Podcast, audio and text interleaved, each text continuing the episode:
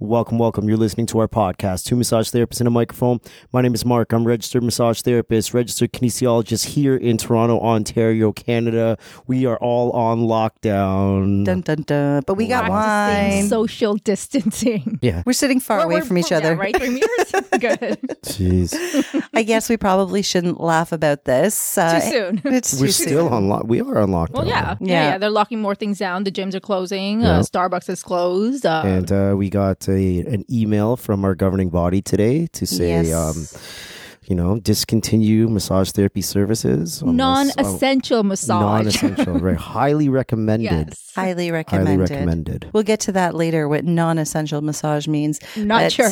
Yeah. Hey everyone, it's Amanda. I don't know, man. I think people that like. Sorry, I know. I just did that. Well, what do you do? Do you come in and say, "I'm so stressed. I need a massage"? You know what though? now. But but okay. So for example, there's a whole bunch of people that like go for like lymphedema stuff, Okay. right? So I mean, that yeah, but at that point, you can tell them what to do in the meantime as I, self fe- care. I, I feel like those people like really need manual therapy. They need they need care. Well, this is the whole point: is use your professional judgment. I see a lot of people sort of getting stressed about those words non-essential massage. And really, you just have to think about it. Is this person's treatment plan going to be heavily affected? Is this person's life going to be heavily Right. affected if they aren't receiving the treatment? And obviously, you're taking extra precautions. So when they say non-essential massage, you know, don't fill your schedule with eight clients a day when at least seven out of eight are only there because they have benefits and they like to get Right. massage, right? Like that's it. It's very simple be responsible. Don't take people who are sick. Don't go to work if you're sick and make sure you're disinfecting stuff, which we should have always been doing anyway. hmm I mean, I understand everyone's uh, social media posts right now showing, you know, all the extra steps they're taking because of, of the recent events. But I think we were all doing all that anyway. Hopefully, Hopefully. Hopefully. Yeah, I guess hopefully. you never know. You never know. Yeah, you know, you know what? There are some nasty people out there, and I don't know if everybody disinfects like Oh, they're I'll- supposed to. I'll tell you a story once. Uh, once we get past my first in Interruption? interruption. yeah. For anyone listening, we're now counting the number of times Mark completely cuts me off, even if I'm just introducing our guest. So I better Sorry. get through this quick. You guys know Are we me. supposed to take I'm a Amanda. shot every time somebody interrupts? Jesus, Nina. Nina, our guest, is now taking over the interrupting. I'm going to introduce her real quick. We're doing an unprofessional hour today because we are due. It's She time, wants shots and we she's need some done her wine. light-hearted I know, I banter. I'm just going to talk over you two jerks. We Mm. need some light-hearted banter right now because the world is too serious. So we are doing an unprofessional hour, and Nina agreed to hang out with us. So thank you for not being And afraid drinking. and drinking. yeah. You know what? Legitimately, I actually did hear that. If you have a virus, if you drink more alcohol, it's supposed to kill it. Not sure how legit that is, but I, I you like should stop listening to people at the LCBO. Although get, I heard, don't get your medical advice from them. I did hear that the LCBO wanted to shut down, and they weren't going to really tell the public about it. They were just going to quietly close out because can you imagine if The public LCBO shut down, there'd be riots. You think toilet paper and water's bad? Imagine people going. yes, because people people go nuts on a before a long weekend. It's like, oh, it's closed on a Monday. Oh, Shit, now we're going to close for two up. weeks. Yeah. What am I going to do without my vodka? That's true. I never thought about the fact that people go crazy before a long weekend. Like how how much are people drinking? I mean, I know A we lot. joke a lot on here, but this is my first glass of wine in weeks. Like I I actually don't drink that much. This has been sitting here since February 22nd this glass of, this bottle of wine. So, yeah, I don't know. How much are you people drinking? we should take a poll. Maybe. Maybe. Well, how about we just jump right into it? So, you know, our guest name is Nina. She's a massage therapist. And um, why don't you give a brief introduction? How long you've been practicing? What type of practice you have? And, you know, a little bit about yourself. Well, I've been a massage therapist for eight and a half years. It'll be nine years by the end of August, September. Um, I work in Brampton. I work at a multidisciplinary clinic, if you consider physios and massage multidisciplinary. Do you but call it B Town? Just out of curiosity. we do. yeah. There's a reason why it's called B Town. Oh, okay. Okay. okay.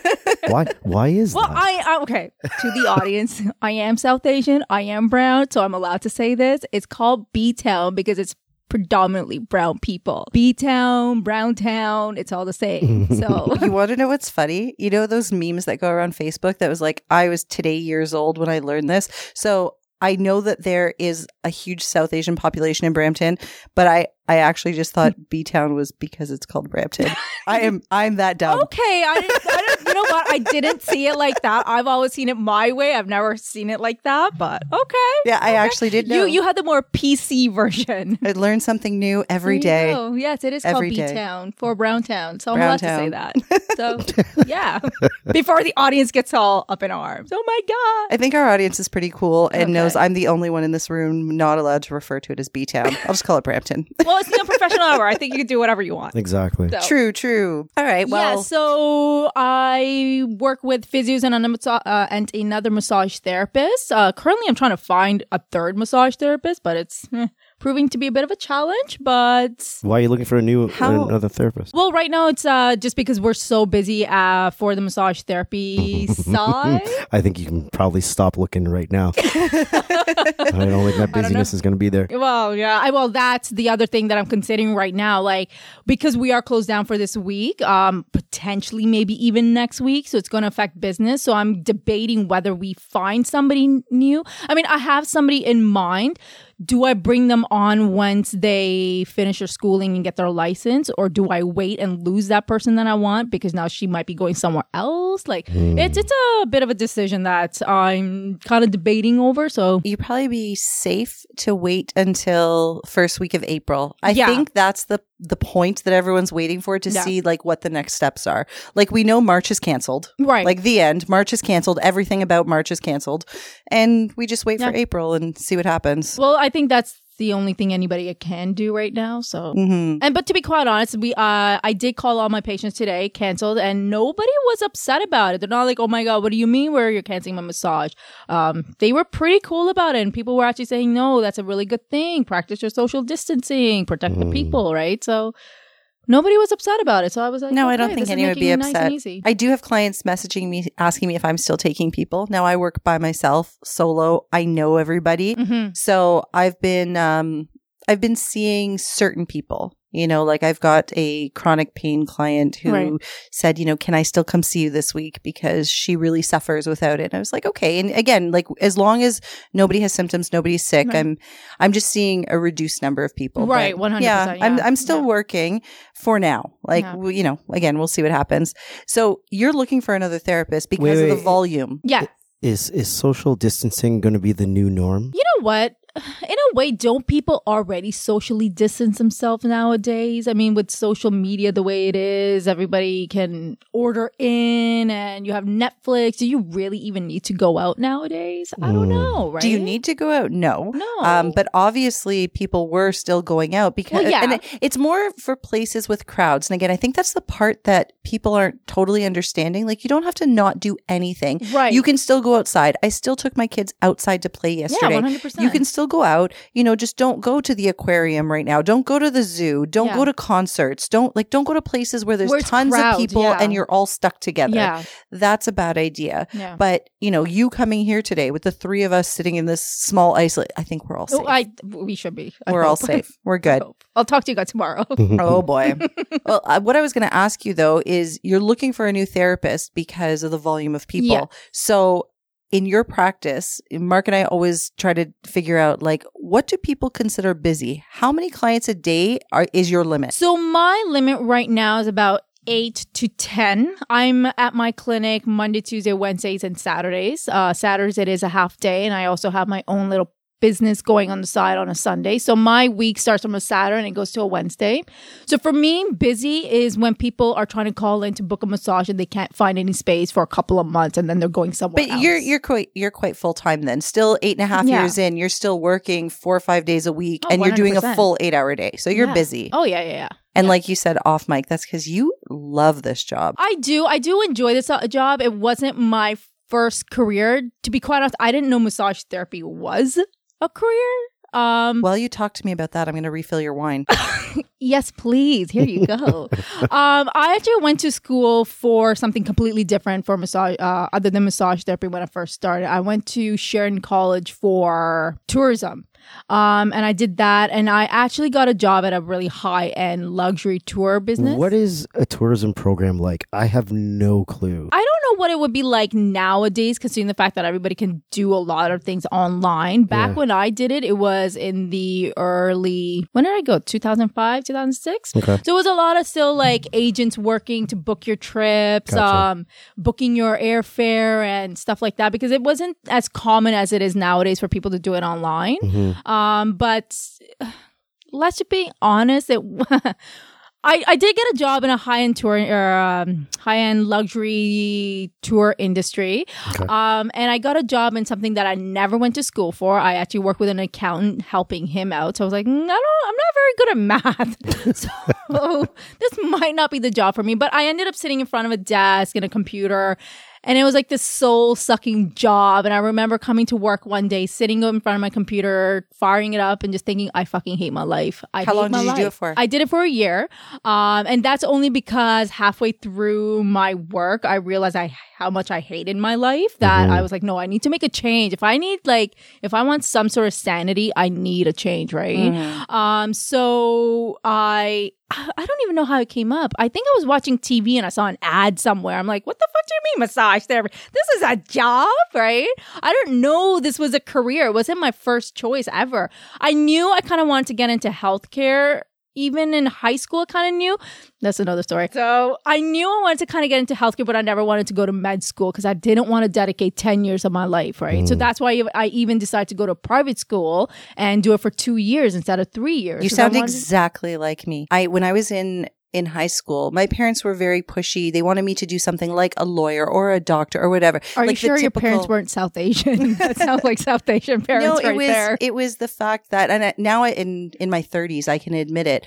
I I was very I was a very good student. I got very good grades. Like my potential was there to do these things, and I would say to them like, "There's no part of me that wants to go to school for ten Right. years. Right. There's no part of me that wants to have a job where." I'm stressed all the time and working all the time and it's just it's not what I want. That was very disappointing to them because they were like, "Oh, we have this like super Yeah. intelligent child." And I was like, "Yeah, I'm going to go massage people." and they did not know that was a thing. Like literally Yeah. my my mother's brother when he found out that I was in school for massage therapy, he's like, "Isn't that like a sex trade thing?" I was like, Oh, oh my god, my brother Yeah, said the same went to thing to me. Your brother said that to my you? brother said the same thing to me. I'm like, if you ever say this to me again, I will punch you. But he said the same thing. But now he's come around to it and he knows what I do. I work with physios. It's all legit. Mhm. Yeah. it's all legit. Oh boy. But yeah, no, I mean, but you know what? Back in the back when I was going through school, it wasn't ever considered an option because nobody ever even talks about it in You high see, now, it's right? so weird because it's all where you go to school. Like we did uh, with Parker, with Christine Parker. Yep. We we went out to Waterloo and we did we did a podcast recording there with. Uh, she does photography. She she's an athlete. All the rest of it. She's really interesting, and she went to massage therapy like almost straight, Straight out, out of of high high school. school. She got Oh. introduced to it in high school as part of her gym class. oh. And that's what I said to her. I said exactly what you did. I was like, this would have never been a thought that crossed my mind. and that's not because even it new. wasn't it wasn't She's been a therapist for like twenty years. Oh yeah. What? Oh yeah. Yeah. She's she's way ahead of us. You and I have been practicing about the same amount of time. Okay. I just hit my nine year mark like this week. Okay. And you're getting there. Yeah. So um yeah, and I know that when I was in high school, I never thought about it. It was not like I mean I had heard of physiotherapy. Massage therapy was not something I knew anything about. The only thing I knew about massage, since we talk about it all the time, was I, I was a huge Friends fan. So oh, I, Phoebe. and you know what's hilarious is my best friend in high school used to always call me Phoebe just because I was like ditzy and flaky and a little bit insane. Mhm. And she would actually call me Phoebe. right. And then years later, I became a massage therapist. And I was like, I feel like this is your fault. Destiny fulfilled. she put it in the universe, and this is what Okay, So I'm assuming high schools now introduce people to different. I have no clue. I, I still I don't I, I still don't see that happening. To be honest with you, I don't know. I don't know. like now with the schools are just- specialist high skills major program, like Mark went to a high school and taught them athletic taping. And now, yes, this is more for athletic therapy, but I think it's getting people thinking about careers that we didn't think of. Right. When I went to high school, even though like I'm not that old, but it was still the time where it was like, okay, you're going to be an accountant or a doctor or a lawyer or a veterinarian or a teacher. Like, you know what I mean? The very like well known basic Yeah. professions. You didn't think about all the things that all of the possibilities. Like I say to Mark, it fascinates me what people do for work Right. because things that I didn't even consider were a job. But of course, it's a job. There's a job for everything. Like Or somebody even does just a everything. trade, right? Or even like trade jobs. Nobody even talks about those in high school. I don't know. Maybe they do nowadays. I bet you they do now. Trades are where it's at, man. Yeah. Yeah, because before, like when I was in high school, trades were for like the dopey kids. Well, yes, and, yes, and that's they exactly would send what it they came would send you they would send you to like you wouldn't even go to like a regular high school. No, You it was like a to vocational high school. vocational Exactly. high school. Yeah. Yeah, but if you went to a vocational high school, it was because there was something wrong with you because you couldn't hack it in a real high school. I was like, mm, okay, That's true. I don't know, the but do the know? academic classes were were not for certain people, Yeah. and they always did kind of push them into trades. Yeah. Yeah. Yeah, but do you know how much mechanics or sorry, um, plumbers and Plumbers, electricians, electricians, welders, Oh, like these guys are making Six a freaking killing. Yeah. yeah. They're If- laughing at all of us now. if this Of massage course, therapy doesn't work, the world will always need trades, 100%. and the world will always need healthcare. yeah, Yep. Like those are the Those- two yeah. big things that you, if you get into it, you're gold. well, I'm going to push my kids to become uh, YouTube influencers. oh my god! But do you know how much they make if they, They actually get money. a lot of hits? I know a family. I'm when I say I know, um, I know through a person. So the place that my kids do gymnastics, that gym, there's a family that goes there, and the entire family they have a YouTube channel with over, I think it's like one and a half million subscribers. That's how they pay for their life. The entire family are YouTube stars Wow. and they all have nice brand new cars. They bought their house like cash straight up. Like, I'm just going to buy a house. They don't have a mortgage Are you kidding me? and I it's can't all even from YouTube. for a mortgage and right it's now. all from YouTube. I wonder if those kids are going to grow up to be any fucking thing normal, or do you think they're just going to be so such a fucking spaced out, not That depends- not understanding well, how the real world normal. makes money? Their normal is completely different from what our normal Well, is. yeah. right? it depends on how the parents Like what handle happens it. when this all comes to an end? Yeah. Their YouTube channel, and now they're 16 years old, and they haven't put any energy into anything else. Hopefully, they well, have a and that's good why I'm savings. saying it's how the parents handle it. Like, hopefully, the parents are still making sure that education is important, and they're still making them understand that work Really? ethic makes a difference. Really, do you th- really think the parents are like go to school and educate themselves? I don't Well, I'm not going to because they're automatically probably assume that pushing- they're horrible people just because they made millions off Listen, of YouTube. if my kids are making millions of dollars, you're not going to school. You're working. Just saying, yeah. right? It almost feels like they're exploiting their kids a little bit. yeah. Well, they are exploiting their kids. It's not, not, that I like have any kids. I mean, I it's I I don't I don't want to judge them. I don't know them. I only know of them We're just because throwing our out kids go different to the ideas. same gym.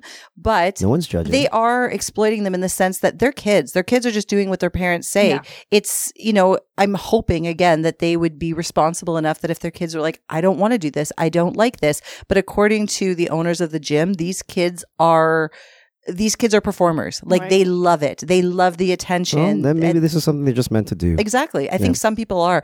Um, our oldest daughter, I don't even think I've told Mark this yet. You'll learn it on You air. did tell me. You Oh, I did. me. Okay. She approached me saying that she wants to be on TV. And I said, like, do you want to be in a commercial? Mhm. She was like, yeah, I want to do that.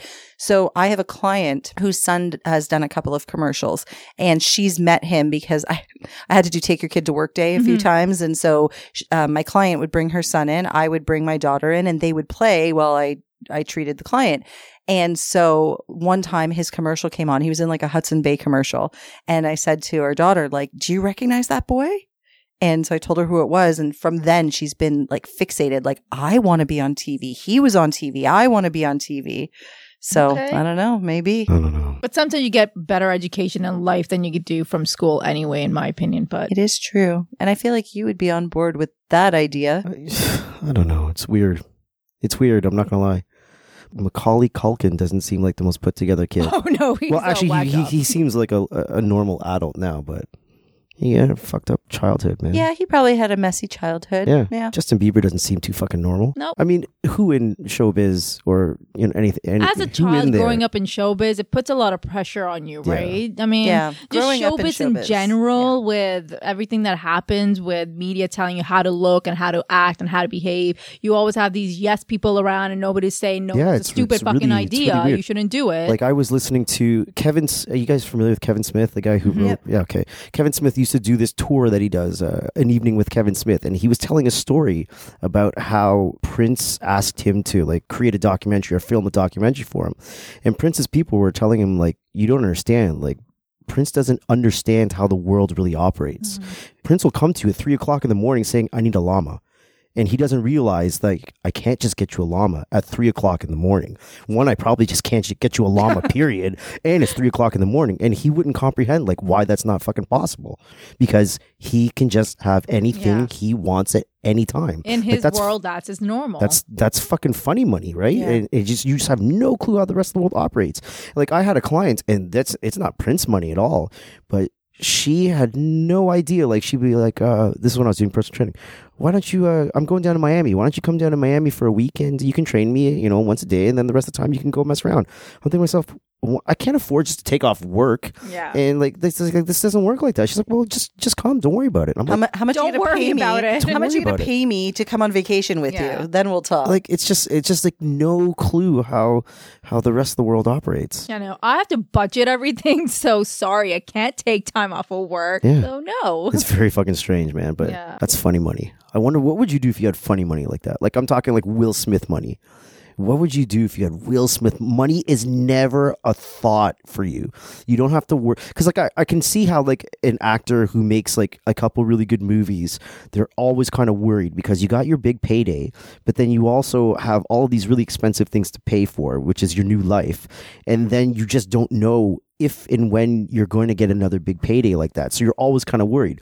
But Will Smith's had so many fucking, you know, big time hits. The guy's just rolling in fucking dough. He never has to worry about money for the rest of his life. What do you do when you have Will Smith money? Who's going first? you go first. All I, right. I'm still thinking about this. Well, it's almost impossible to say like what your mentality would be in that moment, but being that I'm already, you know, closer to 40 than I am to 30 and I grew up like l- lower middle class my entire life, you know, like for the first 12 years of my life, I legitimately lived across the street from a crack house. Like I'm not saying that to be like it's it's not sarcasm. I legitimately Right. lived across the street from a crack house. We were not allowed to go outside in the front to play. Like I lived in a very ghetto neighborhood in a place that my parents rented that we, you know, that we could afford and, you know, shared a room with my sister. It was, you know, a small little house in the ghetto. And then when I was 12, they finally had enough money to buy a house, um, much smaller than the ghetto one we were renting, but at least it was in a nice neighborhood. And again, shared a room with my younger sister until I was 13 when my dad then built me a tiny room in the basement of the house because I just needed my own space. Like I grew up with literally no money. We never went on vacations. Like when I was in high school, I got a job. The minute it was like legal for me to work, I got a job so that I could buy myself nice things. So I always had like name brand clothes and name brand shoes, but it's because I was just spending my money from my part time job. I feel like we have parallel lives here. right? Yeah. I mean, Minus I the crack any- house. I did, well, yeah, okay. The crack house is a little bit unique, but Yours we was didn't. a whorehouse? Is that what it is? a brothel? I feel like ours I was a can neither combination of both. confirm nor deny that statement. but yeah, like I mean, I grew up with essentially nothing, and you know, I my parents they were they were really good uh, savers and planners and whatever. And so when it was time for me to go to university, they said if you stay here in Toronto and go to school, we can most likely pay your tuition and you know you'll be fine.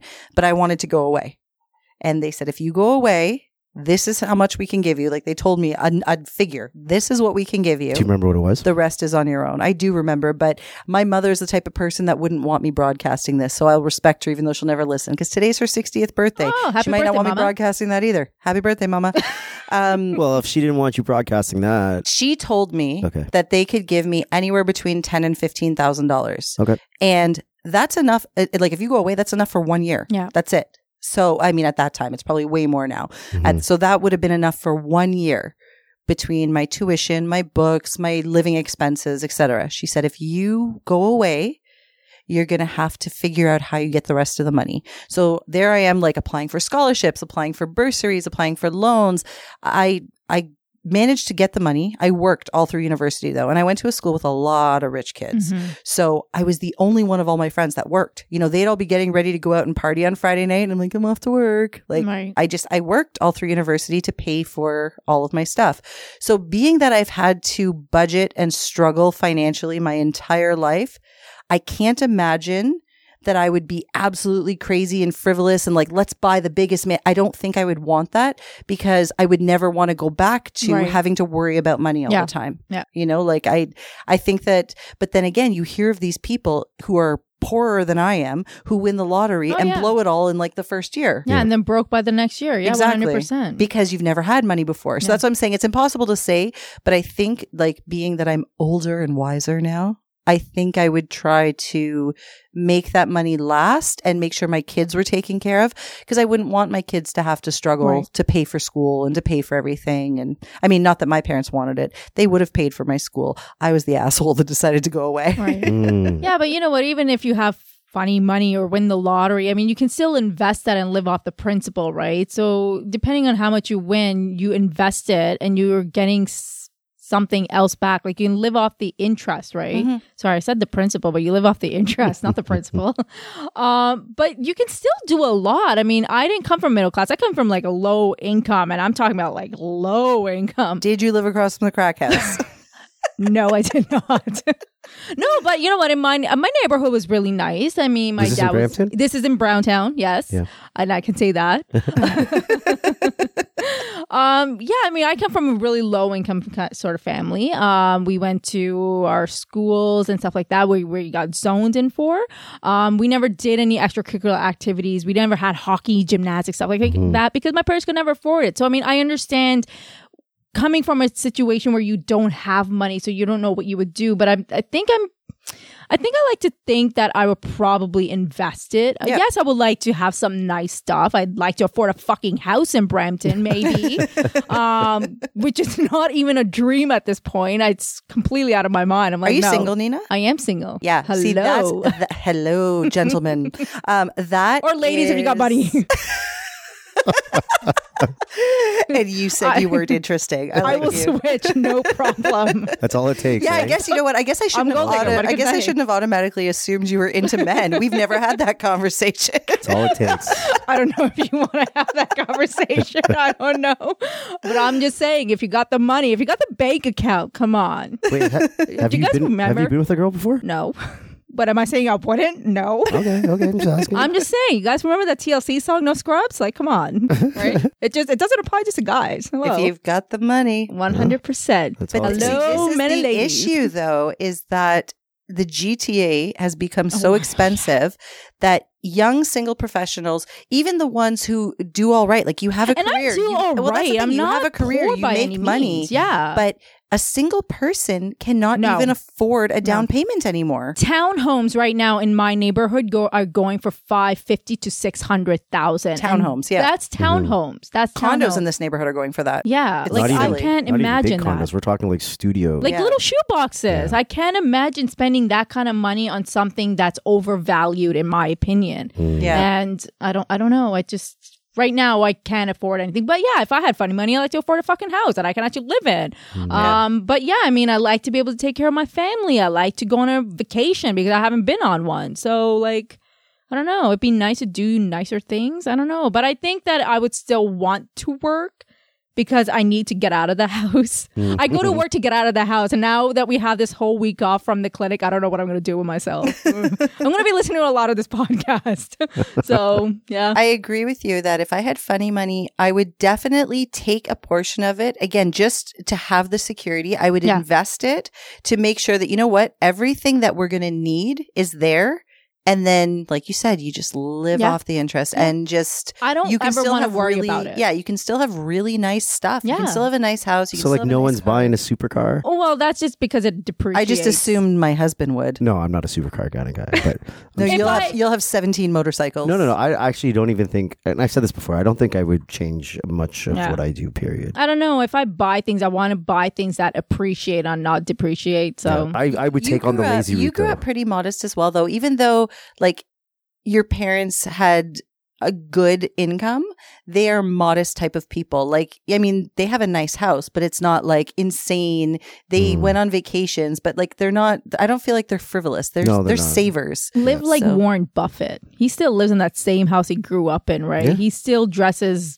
We were watching clothes. Billie Billie Eilish. Eilish. She still lives Oh, that fucking She home. lives at home in like her childhood home. Yeah. Her bedroom is smaller than this room right here. Yeah. And it's it's kind of trippy. But it's Well, nice to keep it. She's back trying to to stay humble. its roots. Yeah.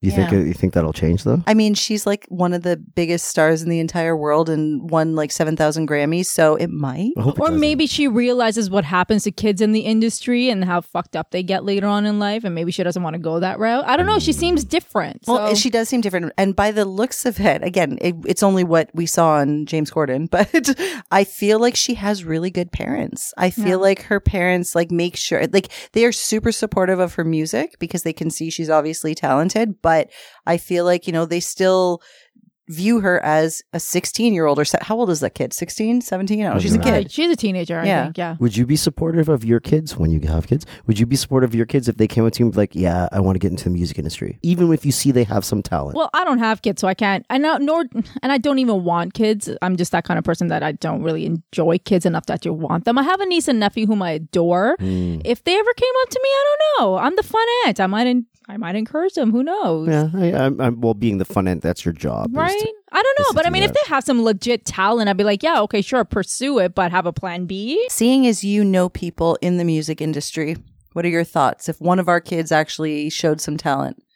And don't make a joke about how they have no talent. I already know that I'm their mother. well, musically they have no talent, but Well, one of them wants to go into showbiz, so How do you feel? I don't know. I really don't know how I feel because yeah. But is this like a legit thing that your kid wants to get into, or is it just like a passing thought? But you don't. You won't. she you don't- never you don't has even know, passing though. thoughts. Oh. That's what like that's what freaks me out. So you know how um, parents, I don't know, like you said, you have no kids, but I'm sure your niece and nephew do this.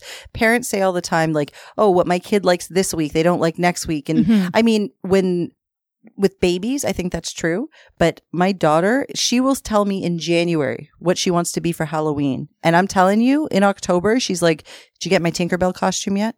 Like Okay. she is so set when she decides something that it's making me think there might be something to this, you know, that she Okay, want. And I've said to her, you know, like, would you be comfortable with cameras pointed at you and you have to perform? Like, you can't get shy. She's like, yeah, yeah, I can do it. So I don't know. I don't know. Have you guys put her in like uh, programs for performing arts or something? See how she No, this is all very new. Oh, okay. Like, I mean, she's only, she'll be six this summer. She's little. This is all very new. She just recently started talking about being on TV. That's some determination for a six-year-old. Good for her. Yeah, but I think that's also when that, that bug starts. So would I support that? I think I would. I think I would support it more so than a lot of other parents would, just because I kind of recognize like if it's going to happen, it's it's it's probably something that happens really young. Yeah. And I mean, I'll support something. Like, I would never But- tell her, like, one of no, those- you can't do but it. those you can't things, do it. but when I say that's what I mean by saying support it more than other people would, because those are the types of things that I feel like you can't go half-assed at it. You have to you have to go one hundred percent at it. yeah. And if you don't, then you're not going to make it where you need to where you're hoping to make it. Yeah, like your whole focus has to be in Exactly. it. Yeah. Exactly. Like I was listening to, I can't remember what interview with, uh, what's her name from that 70s show? Uh, Kelso's girlfriend. What's her real name? Mila Kunis. Yes. So her family ended up from where? Russia in the She's States. Russian, yeah. Right. And so she's in high school Mhm. or elementary school in the States, like oddball kid, doesn't speak English. And she's expressing to her, her mother, her, like, I really, I really, really want to get into acting. And her mother essentially gave her every fucking bit of money that they had to send her to acting lessons. Like, like I think her story is like, we had $900. My family had $900 to And their acting name. lessons were like 700. Like it was something ridiculous. And her mom and her dad was like, if this is something you really want to do and you think you got a chance at doing this, then yes, we'll pay for lessons. That is some support. Can you imagine if she turned around next week and be like, nope, don't want to do this anymore? Yeah. Well, but, that's, the what I mean. That's the same as like uh, Billie Eilish's parents. As I was saying, um, she said that her mother never enforced a curfew or bedtime if she was working on music. Mhm. So like if her if it was you know getting late and it was like time to and she said no, we're working on a song. Okay. But I think you have to recognize that in your child to know that they have. That Well, yeah, that, like, this is this is who this you is are. what they want. That's it. Like I've I have a really good friend who does a lot of music producing. Um, he writes a lot of stuff. He's the guy I used to play with, and we used to play. We're in high school, and we used to we used to practice in his house at like two, three o'clock in the morning, full volume in the basement. It was so loud. and like the, the neighbors would complain daily And his mother's like, this is what he does. Like, Right. this is his life. He is a musician. And I'm going to let him do this. Yeah, it's crazy. yeah I don't know. Are there signs that you see in your child to recognize, hey, this person actually has talent that I- you should I- pursue this? I don't I know, know. that's that's what I'm saying. Like I I, I don't know. How do you know that? I don't think you can. What happens if your kid turns around the next month and says, you know, I don't want to do this. I want to play hockey now, or I want to do gymnastics or dance or something else? Like that's Yeah, a I lot th- of money. I think it's got to be one of those things that like, this is all this is all your kid does. Like they live and breathe this one fucking thing. Their dedication to Right. it is insane. Without without being pushed into it all, they they they're self motivated with it. I think that's when you're like, mm, there might be something here. This is beyond just an Right. obsession or a hobby for the moment. Mhm. What do I know? Not you just do a much. podcast. What do I know? I I'm just quoting podcast. things that I've heard. I don't know. I'm like obsessed with your podcast, though. Hmm. Well, then let's let's do Let's some of massage. the unprofessional hour format. Then, I mean, you've been in massage therapy for long enough to have some stories. So let's start with some of the basics. Like off the top of your head, is there a particular event that sticks out to you as just being a memorable massage moment of any sort, like something that you'll never forget? Which is what uh. memorable means. Way to be redundant, Amanda. I don't know. I think everybody after a certain point has like that odd person that comes in, or the one person that tries to expose themselves, or I don't know, the one that farts while you're working on their hamstrings. I don't know. Um, yes, worst, that that has happened. You're working the fucking hamstrings, that the person just lets it. I mean, I mean, it's natural. I don't. I don't have any issues with it. I don't ever bring it up to try to embarrass them. But come on, dude. Like, I'm like, right on your fucking hamstring. Like, I'm close to your ass. Like, why did you have to let it go now? I totally get that. Right? Um, but own your farts. Uh, Own what your else? farts. have you ever had a client who has owned their farts? Ah, yeah. I've had a senior lady said, like, bring it up before to me. And she's like, you know what? Whenever you're working on my back, like, this happens. I'm like, okay, well, obviously, I mean, your GI tract is right there. So I can actually stimulate some of that stuff. So she'll be like, well, I'm really sorry if it happens. I mean, it's it's just what it is. I'm like, hey, lady, just own it. I Like, feel like it's only old people that own their farts. do they? In, in- oh, in a clinical setting. In a clinical setting. You know what? I think that's so, that that's got some truth to it because it's only been older people that have Yeah, actually like said like yo just I just let one rip No, Yeah. I I know of a well. I guess I don't know. Are we considered young, Nina? Are we young? no Well, I'm 34, so No, you're young not enough. young. Younger You're than not both young. of you. Okay, fine. We're not young 20 somethings are young there is a young. 20 young client. is some things are immature. There's a client Yeah, who's which comes along with probably young. younger Yeah. than I am, but probably at least 30. I don't know for sure, but probably at least 30, but younger than I am. And she has no problem saying, like, I have IBS. This might Oh. happen. Okay. So it's not all old, but yeah, I, I say majority of my clients who own their farts. I got quite Yeah. a few who own their farts actually. Yeah. Like they just come out and tell me like, "Oh, I just farted. I'm sorry." I'm like, "Oh, cool." but Um, don't do it while I'm working your hamstrings or glutes. these walls are paper thin. Most amazing thing happened recently. I was in here doing my write up, waiting for the client to like get off. The, so I, you know, I went, washed my hands. I came back. So I just sat down. I'm about to start doing the write up and I'm waiting for the client to get dressed. And all of a sudden I hear the loudest fart between the walls. And I was like, I literally wanted to yell back, like, good one. Cause it, I mean, Come on, let's just say like toilet humor is I, I don't know in my opinion it's like the best humor i've gone to the mall i where was that eaton center i believe it was and uh, obviously i had to go to the bathroom and there was uh, somebody in the next stall next to me and she's like i don't know if she, if she had something to eat or if she was sick but she kept all like she can't even say it. she kept crapping, but it was almost like she wanted to apologize for the noises she was making. And I think she had like some body axe spray or something. And every time she would take a crap, she would spray. and she'd be like, I'm so sorry. I'm so sorry. And she would spray every time she would take a dump. And I'm just like, dude, just do it and get out. But I think she must have had something to eat or she must have been sick. I don't know what I her feel deal like was. I feel like women are so much worse with that than men are. Well, well, I don't know just- why. I feel like women in the washroom is just a way more disgusting adventure. Oh no, than women just are disgusting in general in the bathroom. If you ever go to a female's bathroom, it's I, fucking. I filthy. haven't been to many. to many. what constitutes as many? you know what? You just made me think about do you know what the waiting game is? No. No. Okay, my friends and I always used to use that term. You know, when you go into a bathroom, like a public bathroom, and there's the stalls, and there's somebody in there, you see the feet, and they're just silent and they're silent because you know game. you know that they need to shit or fart but they're waiting for you to walk out so you're just like in there doing whatever you're doing and then the minute you walk out like if you were to stand by that door i guarantee you you'd hear something So the next time, this is what you need to do. You need to just open the door and close it, but just stay in there. I and don't want to hear it. And see what happens. no, my friends and I, because okay, so That's I the went only way to to- test if I this went to waiting game is Western, real. and we had shared facilities. So I think there was three bathroom stalls on a floor, and I mean, you get to know all the Mhm. all of your neighbors, right? You get to know everybody on your floor. Obviously, you're sharing bathrooms, Right. you're sharing showers, and I can't tell you the number of times that there would be, you know, a couple girls in the bathroom, and that you'd see feet under the stall, but you don't hear anything. There's no peeing, like nothing's happening. They're just sitting there, and you just know it's because the bathroom's crowded, and they don't want to make the sounds until everybody gets out. See, that's torture. I would never want to fucking live like that. You you live like that at university? That's fucking crazy. You can't even shit properly. I have no shame. I was okay. Although I don't know if you guys seen the movie Harold and Kumar where the battle twin shits. sister Yeah. the battle That shit. scene fucking grosses me out. Honestly, that does gross me out a little bit. so I'm not gonna lie. I don't get grossed out by a lot, but yeah, that's that's a battle little too much for me. Yeah, I mean, yeah, I've got friends that I'm super close with, and I, you know, I would have no shame in telling them a lot of things. If, I if don't those, think we would go and shit together. if those No, I'm two, not gonna go shit with you. if those two were not in that movie, that movie would have ended so differently. Because what happened? They dropped the weed in the fucking toilet when they heard that, and they ran out.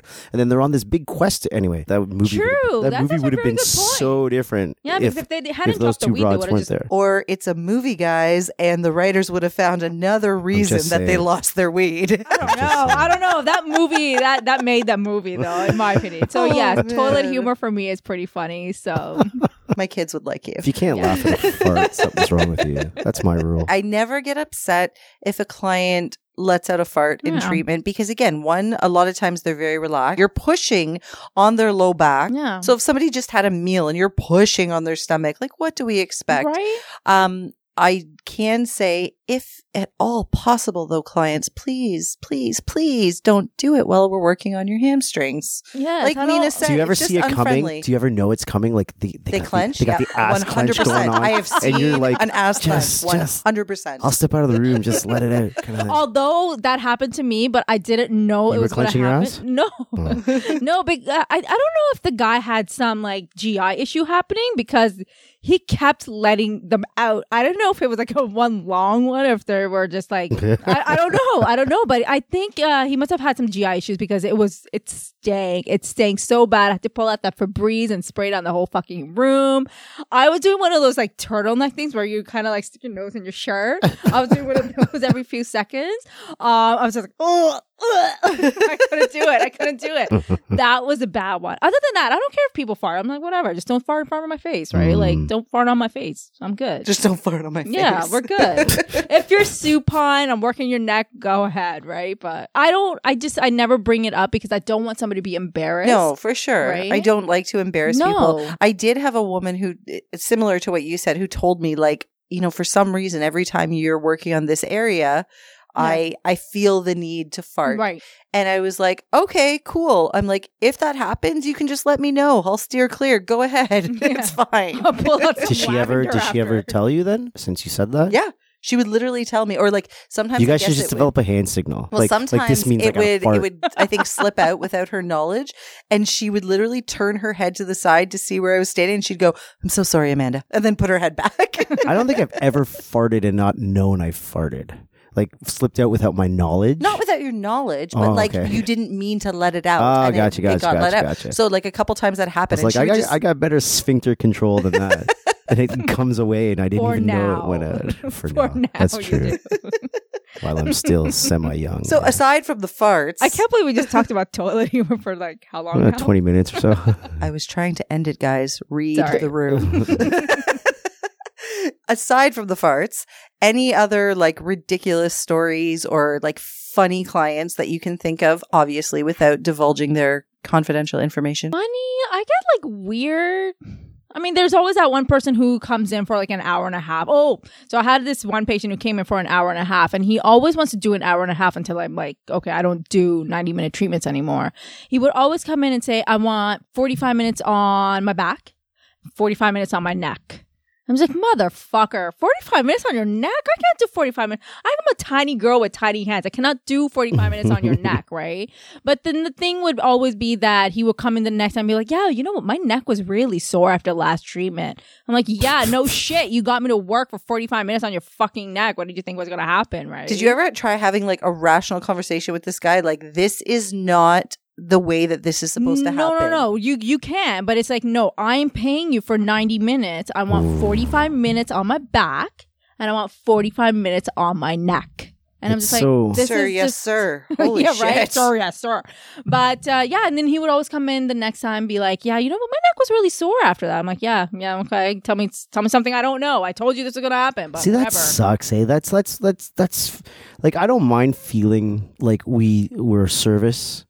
I don't want to feel like you're servant. Right? You know, there's a that's actually big really fucking point. difference. I, Yeah. I don't want to feel like I'm I'm just here to do what you can't or what you don't want to do for yourself. Yeah, I had a colleague that once said that it bothered her the people who treated massage therapy like a buffet menu. Right. Like I'd like this, I'd like this, I'd Yeah, like this is not fucking a la carte over here. Okay? Like, yeah, it's like okay, how about we talk about what your concern Right. is and you and I can decide on the best type of treatment. But this I want this, I want this, do this, do this. It does it makes you feel like although, a servant. al- although I'm not going to lie though, because I'm a therapist and when I go for therapy, I really don't want to leave it in the hands of somebody else. But Yeah, I but I- always do. I always do, but I really don't want to. I really want to be like, this is what I want you to do, and I would do it to myself, but I just fucking can't. I think it depends on the kind of maybe clinic or spa you go to. I think if you go to a spa, then I don't know. I think you expect like a gentler treatment, so it's okay to work for 45 minutes. But when you come to a rehab clinic, it's like, well, I'm working on specific things, trigger points, I don't know, giving you more range of motion. So 45 minutes on a neck is not appropriate. And most of the time when people come in and they're like, yeah, I just wanted you to work on my gastroc muscle. Well, even a half an hour on one leg is not the best. I'd be doing 20 minutes of stretching. well, oh, exactly. Like, you know what? To be honest with you, I don't mind doing that so much because I've had someone come in for this, and she she went on like some sort of charity walk from Toronto to Niagara Falls. Yeah. and so it took her like days to walk there. And so when she came back, she's like, "Can you just like, I really would love an hour and a half just on my legs." And, And I you was can like- do that when you, it's something like that when they've come off of this long Well, walk. yes. But at the end of the you're not day, being super aggressive. at the end of the day, it's just like all I did was just strip the shit out of every single muscle that was there, and I, I was like, you know what, I would probably really like this right now. Like if I was like if it was switched, I I, have mean, I would definitely- I love have that just to definitely have this done an hour repetitive over and over and over on this one structure over and over and over. I've definitely done that on you. Not an hour and a half, but I've definitely done an hour treatment just on your legs. yeah, Because that's all Mark ever wants is his legs. Because they're the only things that really fucking hurt. Yeah, so I I will do full one hour treatments just on his legs. That's fine. Um, I could But I- definitely do forty five minutes on the neck. But at the time when she came in, I was like, "Oh, this is gonna be torture." Right. And then actually, when I started doing it, I'm like, it's just so mindless and repetitive. It didn't be, it wasn't torture at all. Like I just kind of zoned into my music and how the tissue's feeling. But you know, eventually, it's just all about the music and just doing this one thing over and over and over. And I didn't find it that bad at all, actually. Yeah, I suppose if the person actually has some legitimate complaints, but if somebody Yeah. just sits at their desk Well, all day and does nothing, and that's the other part of it, right? It's it's if if you come in and you're making me feel like the servant in that time, Yeah. and then I'm like, then I got my back up against the wall automatically. You know what I mean? So I might be doing the exact same thing that I'm willingly doing for somebody else and enjoying doing it for somebody else, but just because your fucking attitude right now, Yeah. I don't want to do any of this. It's that demanding thing. No, this is what I want, and this is what you're gonna give me. It's like, mm, like I used to have, it works. I used to have this patient. She was so fucking, she was such a pain in the ass, and I don't know why she was a pain in the ass. She just thought she was everything great about herself. She would come in for a thirty minute full body treatment. 30 mi- and and when i expressed to her like this is kind of ridiculous. Like Yeah. you like you're gonna i'm i'm touching parts of your body for two seconds. Yeah. there's no real kind of therapeutic benefit to this. I understand why you might want it but there's really no therapy she's like this is just, this is what i want this is what i want. I'm like okay. And so like the very first time i did it I, I didn't get to do like her hands. Mm-hmm. and she totally freaked out at the end. You didn't do my hands. I wanted full body and that's also including my hand. I'm like you Yeah, fucking book a longer fucking treatment. it was ridiculous. I hated that fucking chick. I was gonna say something else, but uh, and it rhymes with chick, Yeah. but starts with a B. I hated that fucking. See you next Tuesday. It was so it was horrible. You don't even understand. Like at the end of it, I'm like, I I gotta know more about you. I we even found her on LinkedIn to see what she does for work and everything else. I'm like, what warrants this fucking attitude you have? And Yeah, I but I and I couldn't every- find anything, which made it even worse. I think every RMT at a certain point has that one person who's like this soul sucking, energy draining bag of dicks. And it's just like you see their name in your schedule and I you're have like, such a fuck my life. Horrible vision when you say bag of dicks. By the way. Because I don't just like. What do you picture when she says what do you bag see, of dicks? audience? I, I, have a very I specific wasn't picture. creating a visual, to be honest. Really? I just thought the words were funny. yeah, but you know what? You see their name in your schedule and you're just like, oh my God. Like you're, it affects your whole day, your whole Totally mood. understand. And I'm just like, why? Why? bag of dicks, by the way, just so you know. You know the the bag you use to wash your delicate stuff. Yeah. Uh, it- what what is that made of, or what is the? It's mesh. It's mesh. Yes, I picture a white mesh bag full of various dicks of various sizes of various colors. Why are you filling my, my laundry full of dicks?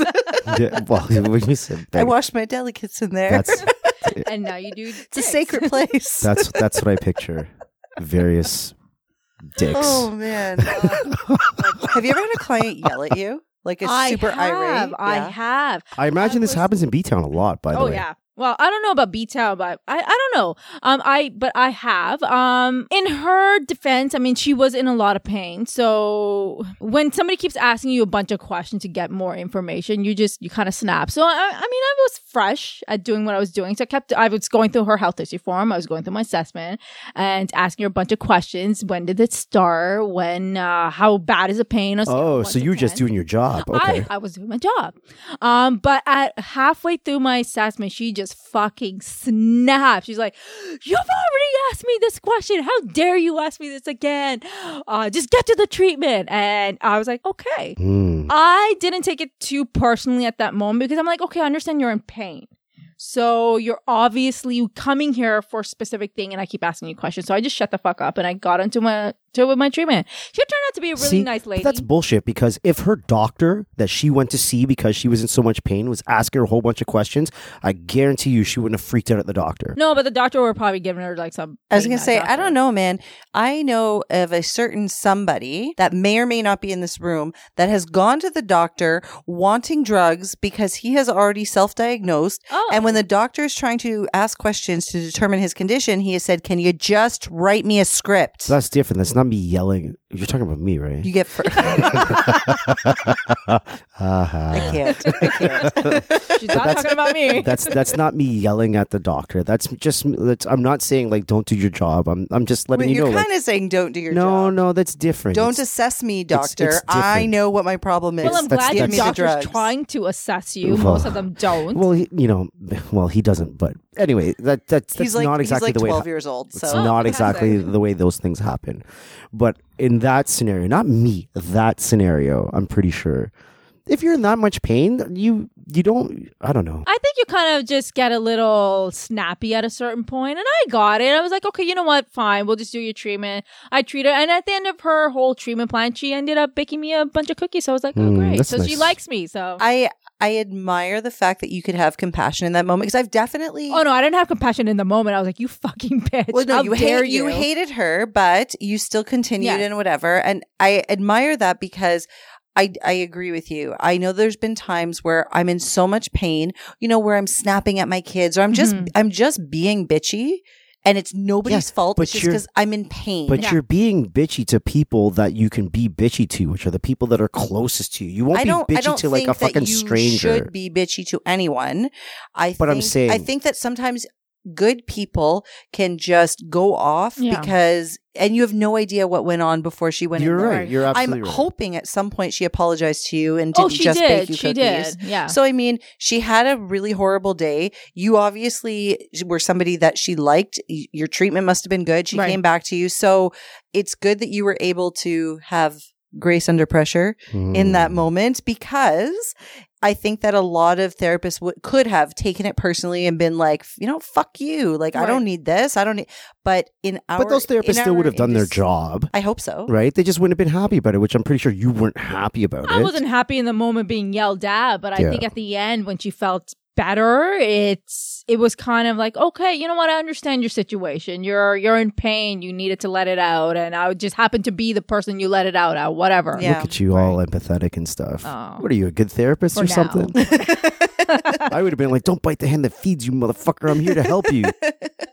Well, that's kind of what was going on in my mind. But I'm like, Yeah. you know what? Act like a professional that you pretend to be. So, eh. well, that makes you professional because you pretend to be. well, there you go. right. It's true. At at certain times, and then at certain times, it's like, oh, I It's- wish I could stab you. It's when you don't pretend to be. That's when you're really Yeah. not the professional. Well, here at Con Ed Institute, when it's late night and we're drinking wine and recording the unprofessional hour, you can be as unprofessional as you like.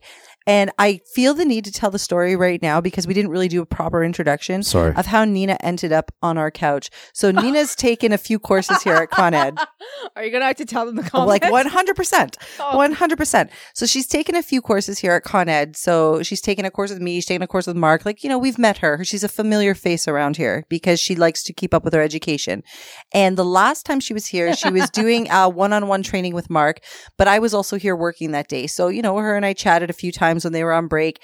And we started talking about, uh, Strive. Strive program. Yes, we started talking about. Strive because it was brand new at the time, and we were talking about some of the uh, competencies and how it can be interpreted in so many different ways. And you know, when we had Ian here, we talked about this, talking about things like self care and you know maintaining a work life balance. Nina always, Nina balance. always seemed so soft spoken to me, so polite, so politically correct, and I was not expecting this. I swear to God, like my jaw probably dropped. I said to her, like like you know it, it is a little bit ambiguous but i'm hoping that people will be reasonable and can figure out what it means and she's like well i don't know like if we're talking about uh, self-care can i just say that i uh, took up smoking and watched porn all day and i'm taking care of myself i was like holy fuck did that just come out of her mouth So that's how you take care of yourself, eh? Well, I'm just saying, if that's what I'm doing, is With a dart and some dicks. balance? That's how you take care of yourself. she is single Wow.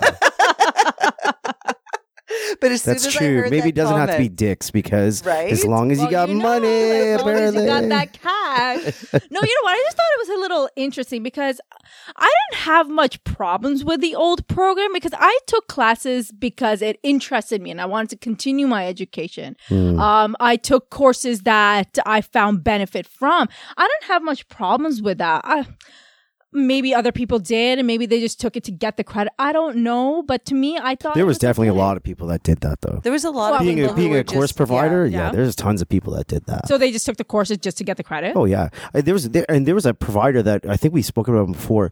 He capitalized on this. He would he would have a continuing education course. He would make sure it's ten credits. He would charge you less than two hundred dollars, and that way he has a packed crowd of people. He'd have like fifty fucking He'd make people a in the killing. room. He'd make a killing on it, and then he even went as far as to keep the same course, Change call it something else. And then a whole bunch of people would take it. So I had I had a former student of mine who took both of these courses, and he's he came back to me. He's like, "Mark, it was the same fucking course. It was the exact same course." I was like, "Shit." Yeah, see, that's a little shady to me. Oh, I'm he's like, he's doing that again now. Actually, fantastic. Just he's- I know reword he it is. and he's he's gone on the deep end with like really really cheap CEU, yeah um, you know, n- uh, very vague kind of material. It's because again there's always going to be the therapists who are just doing continuing education because they have to Right. there's going to be the people like you who genuinely want to learn more and to improve Yeah. their practice but there are people who just are going to do the bare minimum because they have to yeah, but those people that do the bare minimum are pretty crappy therapists anyway. So sorry. yeah but does that not bother sorry. you? Does that bother you that It they that they have the same title you have? It does bother me because I've had a couple of really, really crappy treatments that I was so mad when I had to pay them afterwards.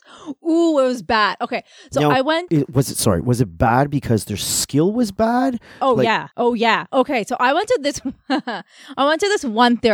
Can you see anyone liking their skill? Mm. Like I know it's all subjective, right? So like what what what they're doing, you might be you might not if dig it's your only experience with massage I mean, let's face it, if somebody is touching you and all that you needed was touch. If somebody is like giving you a relaxation treatment, that's all.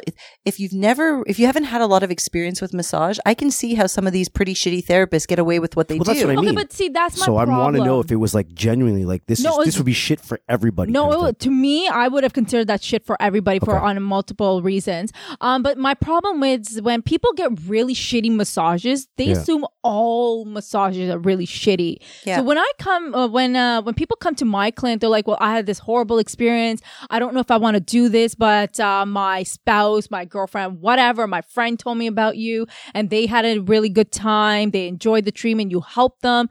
I thought I'd give them another You're laughing try. at good time. Good time, yeah. You're such a child. Not that kind. I'm For a good time, call Nina. Yeah. Her number's written in the bathroom, both both men and women's bathroom apparently. Oh, yeah. but only call her if you have money. Only, yeah, exactly. uh, but yeah, no, I just have a problem when people come and they have a really bad massage because now you have to reintroduce them into Mm-hmm. what a proper sort of massage should kind of be. But my experience was I went into this therapist. Um, we did the whole, well, she didn't even do an assessment. She took me into the back of her room. The light was so low, it was almost dangerously low. Like you couldn't really see anything. So you, I'm mm-hmm. coming from a bright outside, the sun was shining. I come into this dark room. I can't fucking see anything. I can't see my hand in front of my face. Mm. Um, in order to time the treatment, she she had that turkey timer, you know, that goes yeah, tick, yeah. tick, tick, tick, tick, tick, tick, tick. That's all I fucking heard in the background. There's no music, nothing whatsoever. No. I don't know. I can edit this. I don't know why I'm like. sorry, sorry. Continue. No. So she took me into this darker room that didn't have enough light. It's dangerously low that I'm like, if you have a senior patient or somebody who has uh, vision problems, this is legit a concern. Why was it so dark? Fuck if I know. And then the Because turkey the timer really therapist bothered was me. not very good looking. Wow. Everyone looks better in the dark. Oh boy. Uh, I don't know. I don't know about her. Um, no. She got money. Uh, No, she I'm didn't. kidding, no, I'm she kidding, didn't. I'm I'll kidding. get to that story. um, so she took me in. Um, she's doing the treatment, and she kept fucking lathering me up with oil, like oil after oil after oil. By the time I came out of the out of this dark room, I couldn't see shit in. Like I looked like I was ready for like one of those really porny like female wrestling matches. You know what in I picture? Tubs. I picture dying. I picture Van Wilder, Taj doing a massage. but my problem with the situation, other than like the room itself, was when she was in the room, all she did was talk about how much she hated being massage therapist. what the fuck? One hundred percent legit. I when I uh, did the health history form, I didn't tell her I was an RMT. that's my next question. yeah. I, I because sometimes that. I don't want to tell people I'm RMT. I don't want I you never. to talk to me about I massage never. therapy. I just want you to fucking do your job and just do it, right? Yep. So the whole time I was in there for 45 minutes, she talked about how much she hated being massage therapist. She didn't make enough money to have a quality of life that she wanted, and she wanted to get into nursing. I'm like, girl, if you can't hack it as a massage therapist, don't fucking be a nurse because you're gonna suck at being a nurse. Do you think this was her way of fishing for a, a really good tip? No, because you know what? She worked in like a multidisciplinary uh, clinic. So usually at, I don't know. And, And how do you expect to get a tip oh, when all no, you've wouldn't give her a done is complain? I don't know, man. Maybe I'm pulling on your heartstrings that like No, I can't no. make money at this job. Listen, if I know why I'm- you can't make money at this job. You're putting people in a fucking dungeon and you then can complaining make about your life. money in this job. Okay, you can oh, definitely, definitely fucking make can, money yeah. in Of this course job. you can. And I hate it when people say that you cannot. It's because you're fucking Stay off lazy. Facebook because that'll drive you nuts. Well, I actually don't have Facebook. I don't have social media. I have like one Instagram account and I don't even do much with that. But my problem is when people complain that they can't make money, it's because you're fucking lazy and you're a horrible, horrible therapist, in my opinion. Like, do your fucking job, right? Like, if Hmm. I'm coming to you as a patient, this is my time. This isn't your fucking time to tell me what you don't like. Just shut the fuck up and do your job, right? And you would have, you can make a pretty good money. I don't know. Yeah. But I like You could I- have been a repeat client had she one hundred not percent, one hundred doused percent. you full of oil and This complained is about her not life. your therapy session. It's my fucking therapy session. Can we make it about me, please? Like that. Did just she at least wipe you down after? no. Oh, No, I Oh. came out afterwards, Like and even pit. the receptionist was like, "Ooh, you look really greasy." I'm like, "Yeah, no shit." She fucking used the half the bottle of oil on me. Like, Mm. and she never took any verbal cues. She didn't even take any like non-verbal cues that the pressure was too much. She's like digging into my traps and rhomboids. And I'm just like, I'm a tiny girl. You don't need to use that much pressure on me, right? She's fucking digging and digging. And you know, when somebody's, uh, can't take that much pressure, so they kind of flinch away. Yep. Like they do that flinching motion, right? So I'm doing that like every five seconds. I'm like flinching, flinching. And then I verbally told her, listen, the pressure's too much. Could you lighten up on the pressure? Like you don't need to go that deep. No, because she's too fucking busy unloading her problems onto me. I'm like, oh, Yeah. Holy shit. Is I- this real? this is 100% real. And I was so mad that I had to pay for that. But you know what? After after a while, after I got over my anger, I learned I use it as a learning experience of a manual of what not to do. Mm. Like when people come into your clinic or wherever you're working, this isn't about you as a therapist. It's about them as a patient.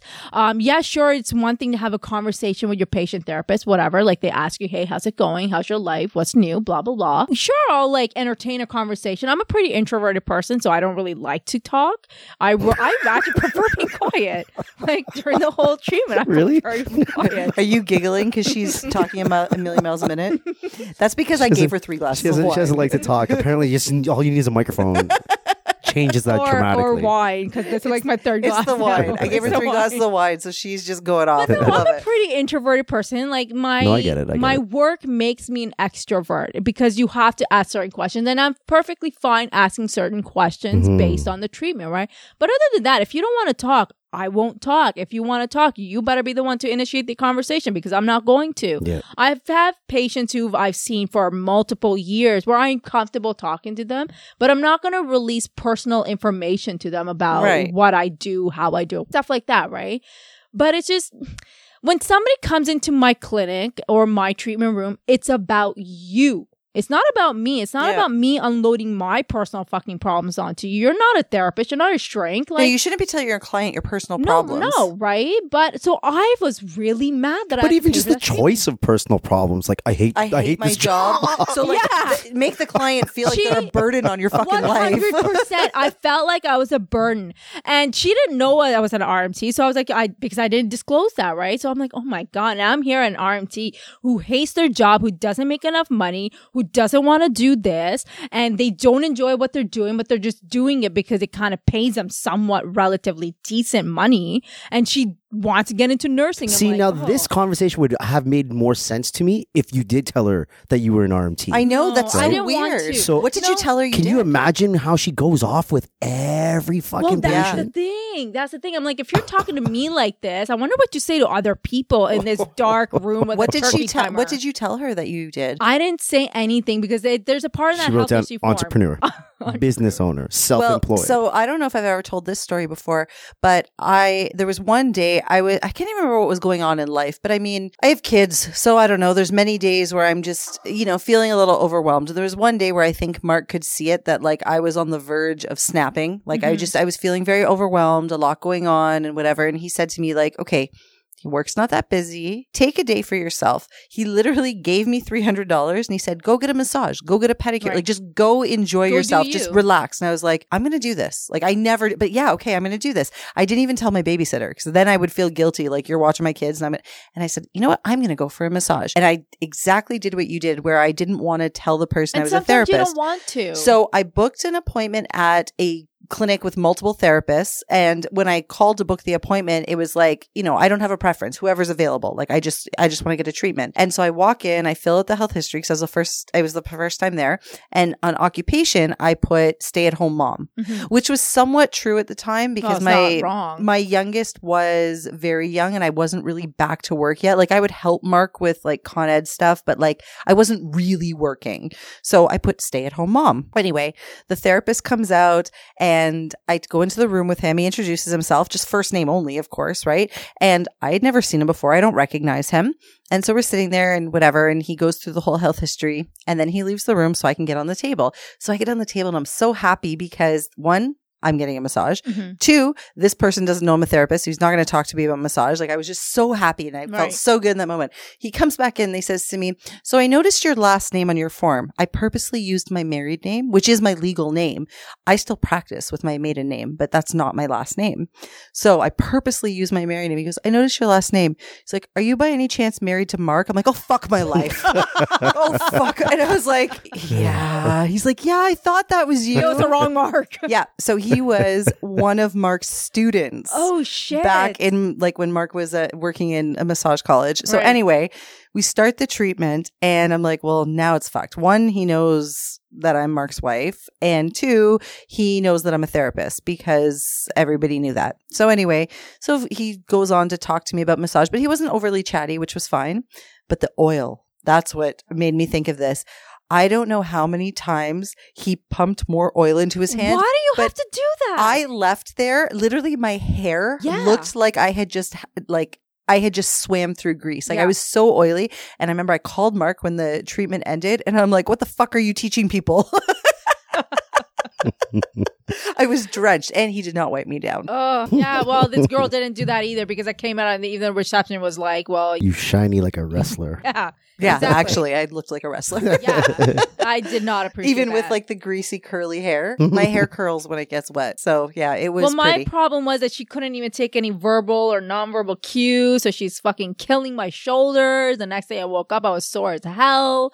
I don't know. It just sometimes I don't want to tell people in the RMT because I don't want to have to have that discussion. Oh, I've been working for this long. This is where I work. Yeah. Sometimes I just want to go there and relax. I'm I the same just way. want you to do your job. I want to just I don't know get a fucking treatment. It's that easy, right? Sometimes I don't want to tell people I'm an RMT for another reason because there's certain therapists, not all of them, but there's certain therapists that get um like they feel like they need to impress you. impress you. Yes. Yes. Yes. So they're not Look at treating my the bag of way they would tricks. exactly. Yeah. And I'm like, I just want you to treat me like a client. You know, I don't want you to treat me like another therapist. Just treat me like a client. Yeah. So do what you would do if I were any person coming off the street telling you that these are my concerns. Yeah. You know, and I feel like when you tell them that you're a therapist, then they start trying to impress you. Right. They start using the jargon and then they start, they'll say something to you like, Oh, is, do you prefer if somebody does this or this? Do Like, again, just showing like, I know all these techniques. What do, what works best for you? And I'm like, Oh, I don't No. care. Just Just do, do it. Just do it. Yeah. I don't I don't like to say I'm an RMT either. And I've gotten to a point where I've even considered not using my name. And then I started thinking about this because I talk about Your name this. is way too unique. but I, That's the but but then I. Yeah. I then I thought about this and then I started talking about this in one of the courses that I teach, probably a record keeping course, and I brought up the idea of maybe we should be asking for people's ID because what For if I sure. what if I walked into anybody. what if I walked into your clinic and I'm like yeah I'm John Smith or, or my friend I use my friend's name and I get the receipt in my friend's name Oh. and now I sit, I give my buddy the receipt and I say hey submit this to your insurance company just give me the money when you get it back Yeah. Right I could see that coming out of Browntown. oh yeah oh, Oh, yeah. yeah. oh for sure like for sure any it's true i, I think we feel just like, gave 'em i ideas. feel like we should probably be checking ids because sure anyone could be Well, anybody. yeah, because you you swipe your OHIP card, right? So I mean, it- we're, we're, we're- all this other healthcare where you don't have to do that shit, and then you can still get reimbursed from an I insurance never thought of it like that. Yeah, that that was the first time I thought of it when I was like, okay, I'm not going to write RMT. Then I thought maybe I'm just going to use my buddy's name, like Ron, Ron, whatever, whatever, whatever. And then I went two steps further. I'm like, mm, if I did that, I can. Ron's Yeah, because they really don't have any way of tracking you, right? exactly. Yeah. Exactly. Yeah. It was, it was it was a moment that I thought I've never this is a teachable of- moment here. Yeah, Yeah. I've never thought of giving fake information. Yeah. So Ooh. so then I started. I didn't. I didn't give fake information. I No, just no, no. used a name But that that's I what I thought mean. nobody would know. but then I, that's when I started telling people in some of the courses maybe you should start screening patients like that as well. Yeah. it's a good idea. I mean, I know all my people, and most of my people. Um, Or do Have you insurance. know them? Well, yeah, do you know them? um, most of my people have insurance, and I'm I do direct billing, so I'm doing the direct billing for them. But uh, yeah, I feel like if you have a new client, asking for ID is not a bad idea. But you know what? I also think if somebody's giving you fake information, they're really not going to be giving the insurance the receipt anyway. They probably don't have insurance. Unless, Well, I mean- like, unless, like Mark said, they're giving you like their buddy's name who doesn't use their massage insurance, and they're using their buddy's massage insurance. Yeah. Because I know, I know that you must have in your eight and a half years gotten requests. B like, Town for I'm- sure. I'm out of benefits. what are you trying to say here, huh? For What are you sure. trying I to worked say? in B Town. I worked in a clinic in B Town. for sure. Oh yeah, well with that CRA scam, those two people got arrested. Came out of Brampton. Yes, Yeah. yes. That was yeah. That we could we could see that happening. Sorry, Browntown, Yeah. B Town, Brampton. Well, I mean, I, I, I don't want to perpetuate stereotypes, but it's Well, like a, stereotypes it's a happen well, for a reason. but it's a well-known fact Comes that from a place called The that South Asian people are the kings and queens of haggling and bargaining. 100%. bargaining- bargaining. Listen, if I go into an Indian store or Pakistani store or South Asian store and I don't haggle, I look like the fucking idiot. Like my my You're like an parent- amateur. Are you actually brown? 100%. I know. Well, I don't know. You're an amateur. But uh, my if I ever go take my mom to get any clothes, South Asian clothes, Yeah. like she will haggle the fuck out. of so that wait, person. you feel the pressure to do that too? Is it because you want to, or you're like, I don't want or to, you're but like, you know oh man, what? I guess I have to. It to. has now." to be a cultural thing because I would It has to say be a It is a cultural I would cultural say thing. at least eighty five percent of my clients are South Asian Yeah. because again, it's just this neighborhood is Do very they heavily say they want a populated. discount on the Every single one, every one of my South Asian clients, I love them all. They're like I like I always say on this podcast, I love my people, but every one of them at some point or another gives me the look, and I know it's coming when I get the look, and they're like, you know, I've been coming here a long time. Can you give me a Yeah, discount? all the time, all the time. And I'm wait, like, wait, wait. if Can you, guys- do that look? I want to see that look. I want to know what that looks They like. They just they have a look. I'm telling you, and I know it's coming when I see the look. I don't know the look because you know what? I grew up in Canada. When somebody tells me a price, I just assume that's the price, Yeah, me right? And you just pay I'm the it. same way. I don't know. Is this a I thing mean, that happen, doesn't even happens occur very me to- often in India and to Pakistan? argue. Is that why? It's just if you it's- don't haggle, you are just not a good South Asian individual.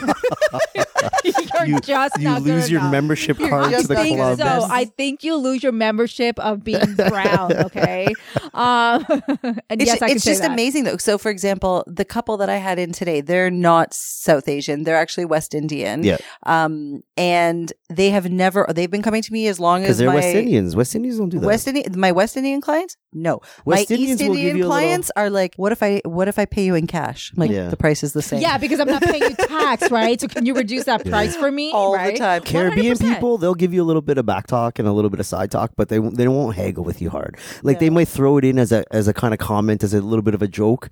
Or you're five minutes late. Okay, how about we take the price down? Right? They'll do something like that. Oh, I definitely and had they don't even one of mean my- it. But I definitely had one of my Trini clients last week after I. So I sent out an email to all my people. I know she's on my email list. This girl, I know it.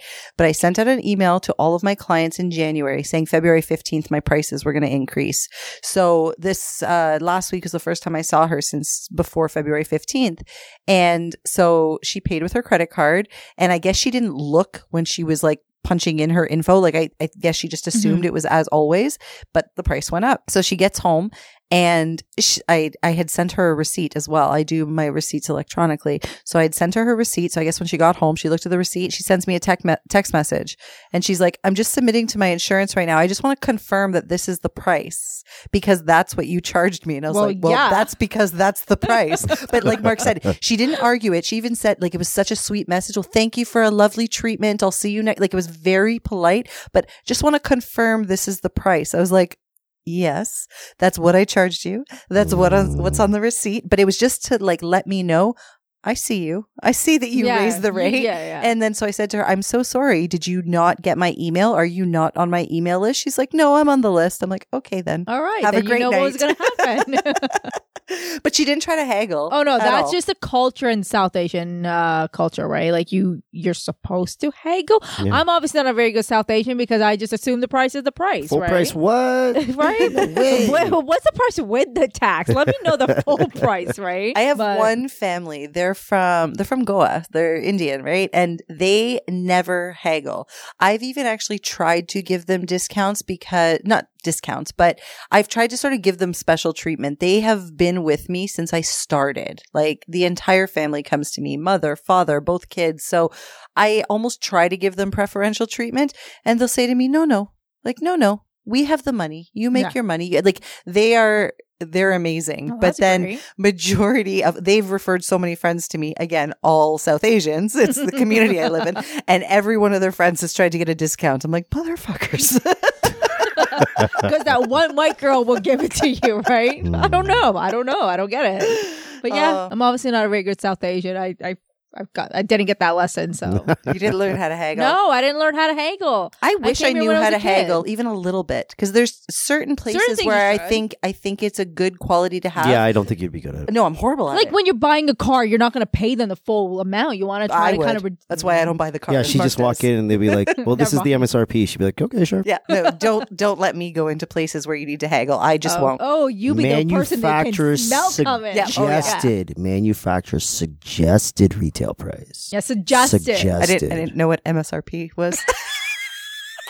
I'm kidding. I'm kidding. I'm kidding. But it would have been so much more funny if I didn't know. but really, she doesn't know. No, I did know. Are you sure? God, yes. Hmm. No, but I'm Well, really- you know now.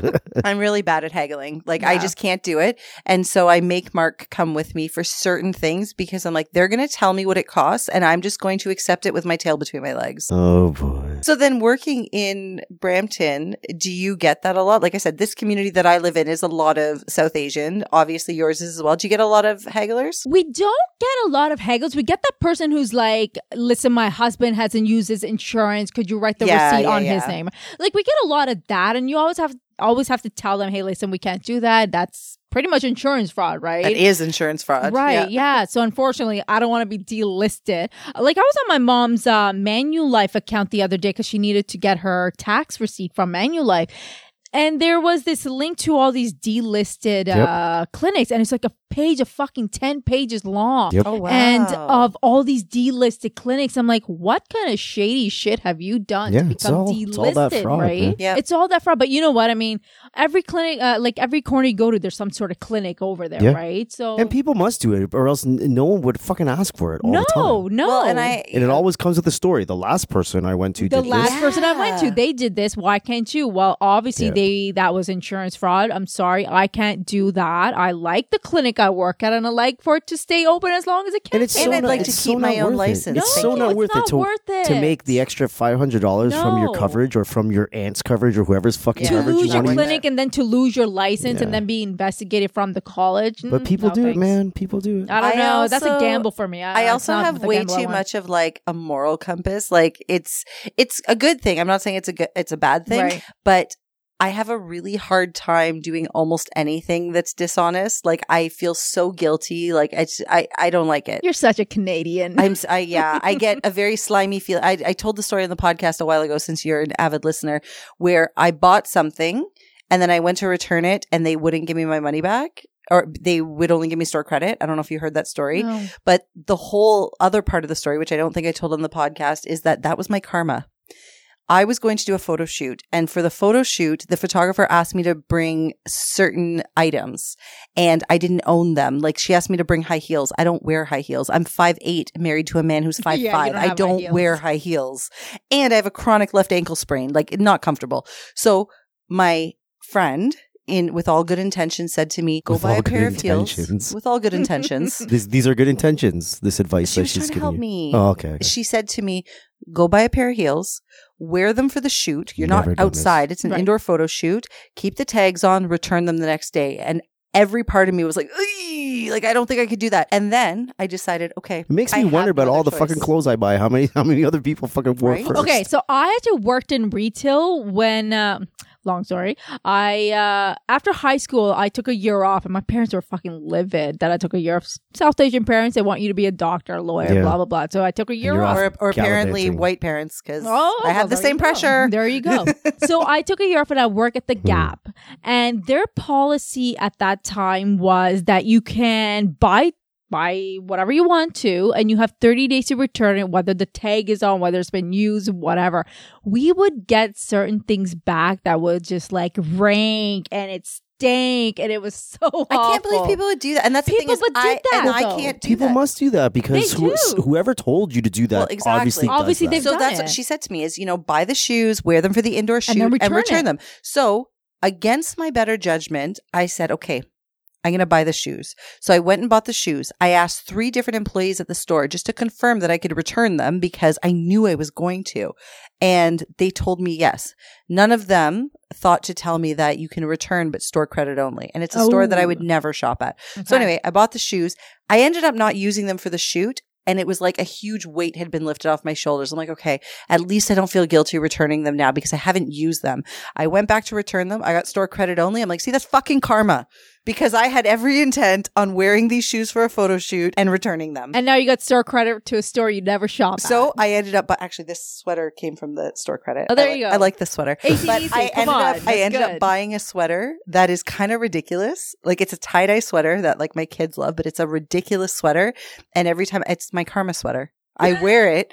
As this is my karma sweater. I am wearing this ridiculous sweater. Horrible. be- Is it a humbling experience when you wear that sweater? It's like, okay. It's yeah, it's you know what? I got what I fucking deserved. Right. because I was trying to do something very dishonest. I mean, at least it was a big box store, not like, you know, a small shop or something. I'm not saying you should be dishonest ever, but I would feel 7,000 times guilty if it was like a small, like, Yeah. You know small what I mom and pop shop. Exactly. Yeah. but being that it was a big box store and they No, can man. probably afford it. Stick it to fucking H and M, okay? Whatever. I, I didn't do this. I've I've done this before. I I I'm the Are you, master. do you know what you've done? Yes. Because yeah, I think so. I think so. I'm like an inexpensive sunglasses whore. Okay, Mm. like I I used to buy really expensive I know the sunglasses. story he's going to talk about. It's bad. He's bad. He's No, I'm not. very Ooh, bad. he's It's, bad it's not bad at all. It's not bad at all. I used to buy really expensive sunglasses, but then I get really protective of them. Like I don't want to wear them because I'm going to wreck them. So I, I would end up having like these three super expensive pairs of sunglasses that I never wore. So I'm like, this is just stupid. So then I went on a whole binge of just buying really shitty sunglasses. that way, if I wreck them and I mess them up or I lose them, I don't really care. So it got to a point that every time I went out, I would come home with a pair of like shitty sunglasses, like twenty five dollars sunglasses or less, right? So I'm at this store He has an day, entire drawer at our place Of sunglasses. just full of sunglasses. and they're all very similar because apparently I like one type of sunglasses. But anyway, so I'm at this store and I'm looking at sunglasses and I'm like, I really like these. But this is the only pair that's like this. Like none of these other ones exist. I There was no, there's no tag, on it, no on it. Number. There's no nothing. And I'm looking at this. I'm like, these are probably not even from this. Was someone probably took them off their face, put them here, and walked out with a pair of sunglasses. And that was my logic. Yeah, So probably. I took this thing. I'm looking for uh, because I really would have wanted to pay for it. And I even considered, do I go to the counter and say like, hey, there's no there's no tag on this. Like, how much Don't is it? tell me you just walked out with them. I put them. course on, he I put them on my head, and I'm like, I'm. s- I, I, I would Nice. love to pay for this right now, but I don't want to wait around for someone to tell me that this is not ours or or whatever the case is. So Yeah, but you know what? When you go to like, let's say a Walmart and you go to get sunglasses, how do they actually know they're yours or not? well, I mean, there's a tag on them. yeah, Like, but you can take that tag you off. can. You're, right? you're absolutely right. Oh, that's just bad karma. So, but eh, but at this place, right? So, uh, like like I'm going to norm- make, make you wear my tie dye sweatshirt. like like normally you would see a couple pairs of the same pairs of sunglasses, right? This was the only fucking pair Yeah, of this kind. I'm like, this isn't even supposed to be here. This is someone's that they just put on the on the rack. and that's the thing is this was a place that sells like high end name brand stuff, and this was not a name brand No, pair God, of sunglasses. So yeah, you shitty know somebody totally you left you there. might be right that you stole somebody's sunglasses. So then that's not the nice stealing from the store, really. You're all I did was. You don't all I did was pick up that. someone's You uh, don't someone's. actually know It's like if I saw them on a park bench and I was like, hmm, these look kind of nice. and I'll take them. Although I don't do that. that I don't do. That's So you took some hobo sunglasses?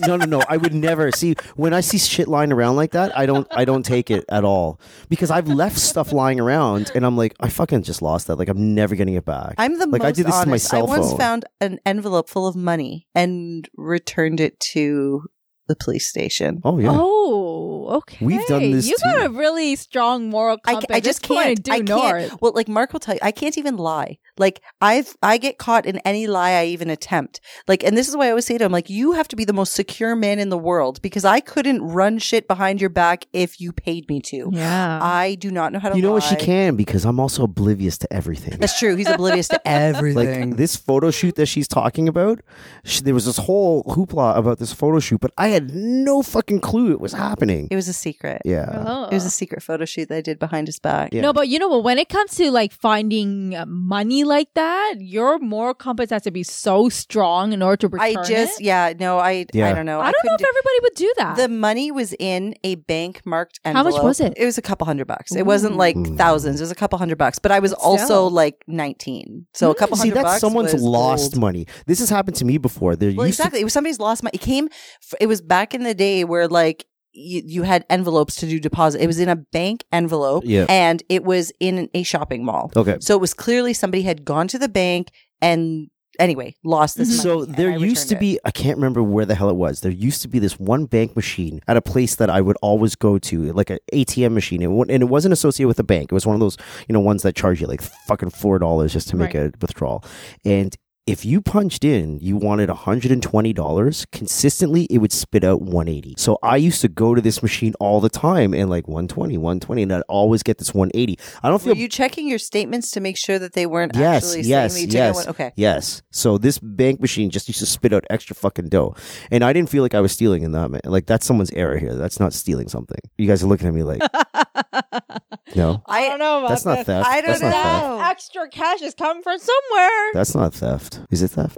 It's kind of it's It's different. It's, like Well, lying. not It's, like money. lying by omission. yeah. It's still lying. Like this is the thing: is if you have to question, and Come if it's a loophole, it's you're still doing something wrong. Well, I don't feel like I did anything wrong. I'm only feeling like that right now because you two are fucking staring Although, at let's me. be honest, if a machine gave me 180 instead of 120, I'd fucking taking a run. Well, yeah, So- in that. but then I would go scenario, back if- all the time. Like every time I was there, I'm like, I Oh, don't- yeah. I don't even need the money. I'm just gonna like, well, let me see if I can make sixty bucks right now. Why now. not? Do you know what Why happened to me not? at BMO Field? Is it still called BMO Field? Has it Mm, changed? I don't know. I don't know. Maybe. Where they fucking play soccer? I think it's still called BMO I Field. know the Okay, venue anyway. you're talking about. I was at BMO Field for some reason. Soccer game, possibly. No, it was not a soccer game. It was another event, but it was taking place there.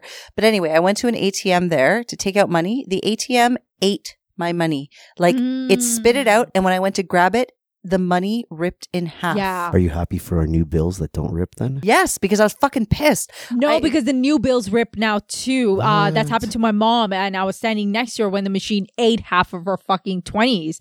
And we went to the uh, teller, and she did this huge long questionnaire to figure out if we were telling the truth or not. I'm yeah, like, nobody helped me. I Oh. essentially just lost eighty dollars. Ooh, Did you did you call me. the number on the, the machine? I don't remember. It was so many years ago, and I had drank a lot of things. Mm.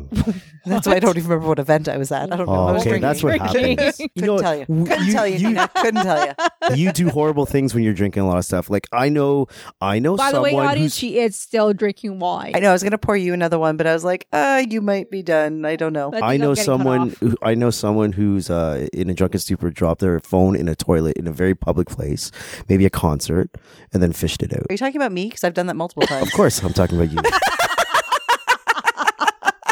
See what drinking does? You wouldn't do that if you were sober at a Yes, con- I Well, would. actually, that my at a concert. Oh, that A is the most. concert that is can I- happen.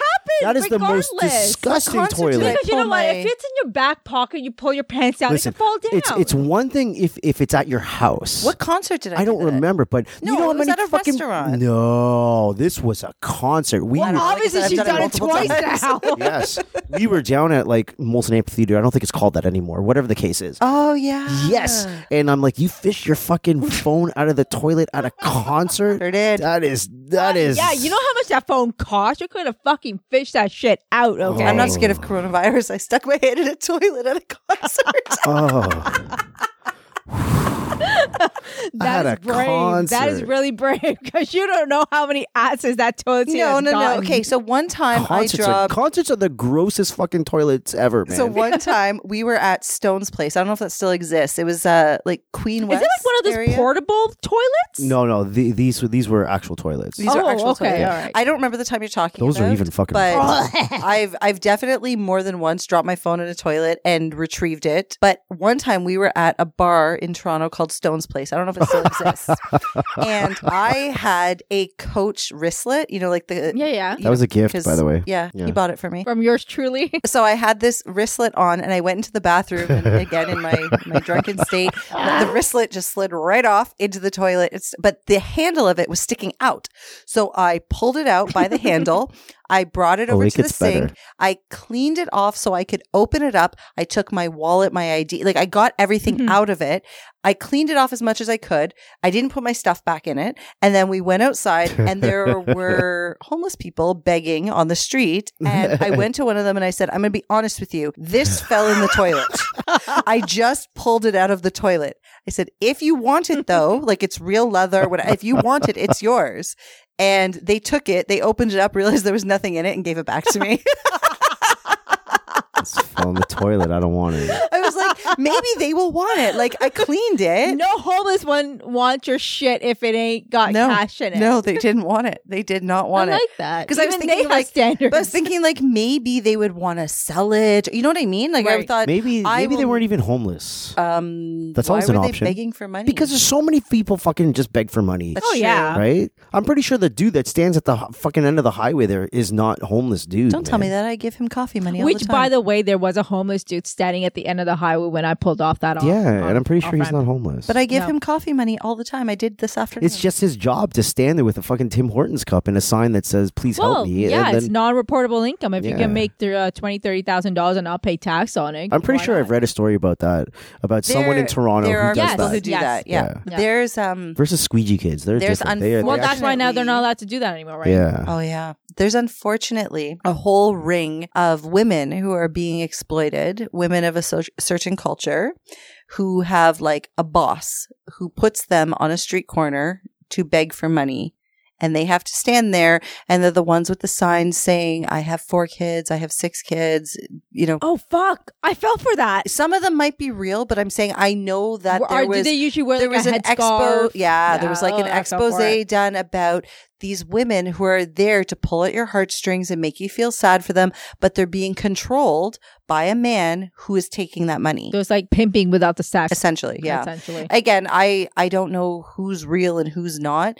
So when I see somebody who's like- asking for money, I typically give them money if I have it, unless they look. Is like- this a story you've read in yes? something? Yeah. Are they family members or are they someone that's like human trafficked and we have your information like we have your we have your passport we have your ID and you live in my basement and this is what you're going to do I'll have to get back to you on that. Mm, I just scary. remember reading a story about these women, and That's again, it was like stuff. all these these uh like refugee women who Yeah. were being essentially pimped out to Yeah. go stand on the street corners, pull at people's heartstrings, and make money for whomever was controlling them. Mm. Hey, are refugees uh, stopped at the border now too? They, Yes, they Is they must are. be. Yeah, They the are. borders Is that are part of the closed. mix? the borders Yeah. are closed. for yeah. for refugees too. eh? yeah. It has to be. They I don't know. I'm just curious. in. Well, the only people that are allowed back are Canadian uh, residents, uh, permanent residents, or uh, trades uh, people going between the states and Canada. Yeah. And if you are something else, can't remember, but uh, they've actually essentially closed the borders Yeah, for if you're a foreign else. national, you're Yeah. not in. But that was just I was just wondering. diplomats, If, yeah, diplomats. But really, like, would you want to travel anywhere outside of Canada at this point? If I was a refugee escaping something much worse, yeah. well, that's what I mean. True. I feel I feel like True. there's there's some sort of loophole for that. What is your life in danger compared to COVID? But I mean, once once you're a refugee and you you land here, you're you're you're for the most part quarantined anyway, right?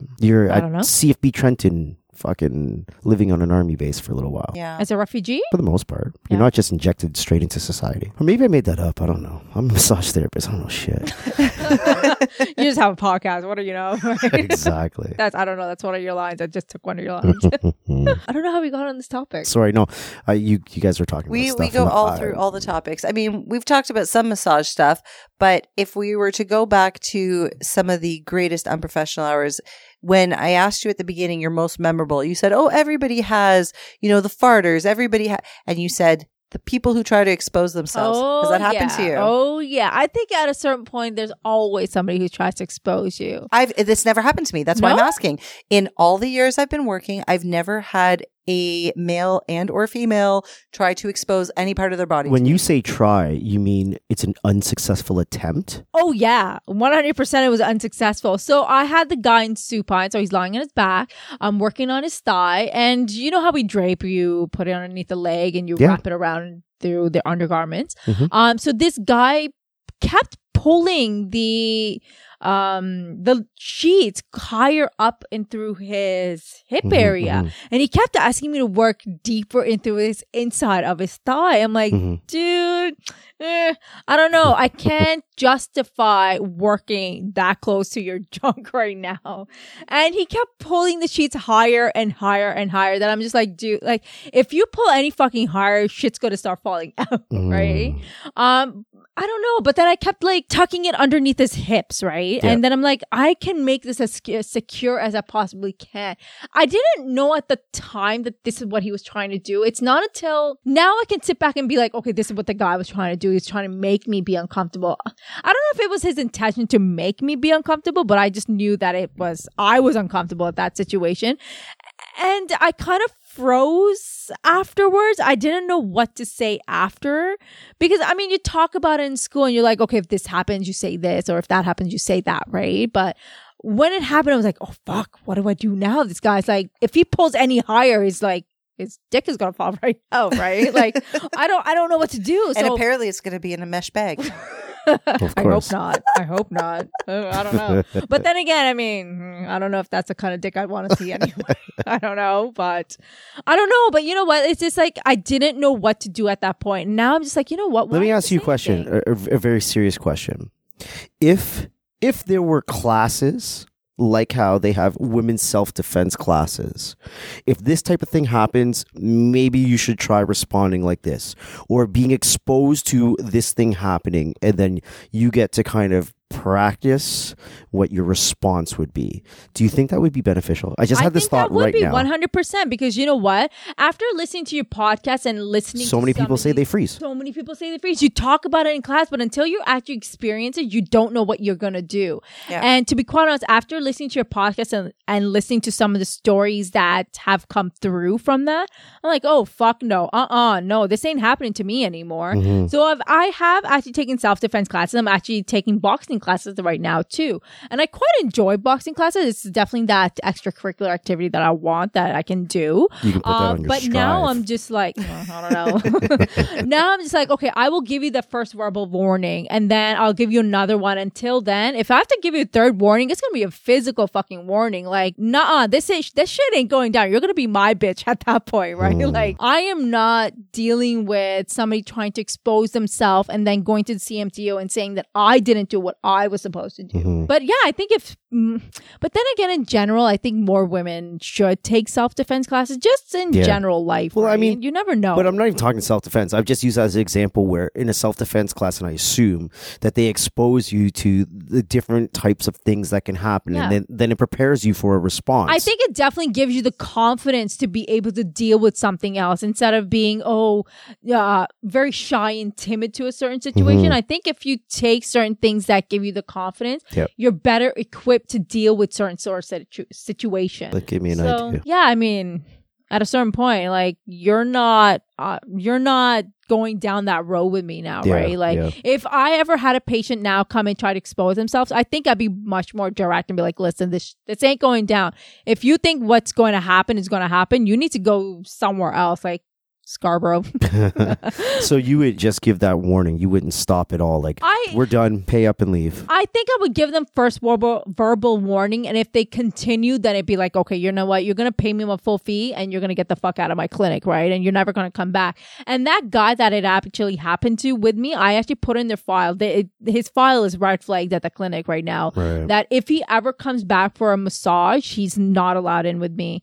Maybe he might react differently to somebody else because there is another massage therapist who's Caucasian. She's she's white, right? Yep. Um, I think the reason he tried to do that with me is because we, I don't know, maybe I'm just reaching at this point. We're both South Asian. He's probably like, you're, like, uh, overly Sri passive, Lankan. yeah. He probably thinks I'm like this shy, timid South Asian girl who's not going to say anything because Right. pretty much our culture is I like that with totally women. prejudged you and thought that, and I was wrong. until the weed and porn conversation what we had. Yeah. Yep. Um, maybe I think that's what he thought. Um, I don't know. I don't See, know. as a clinic owner, we talked about this before. As a clinic owner, I'd be like, "Fuck, I don't need you just to have it in the file.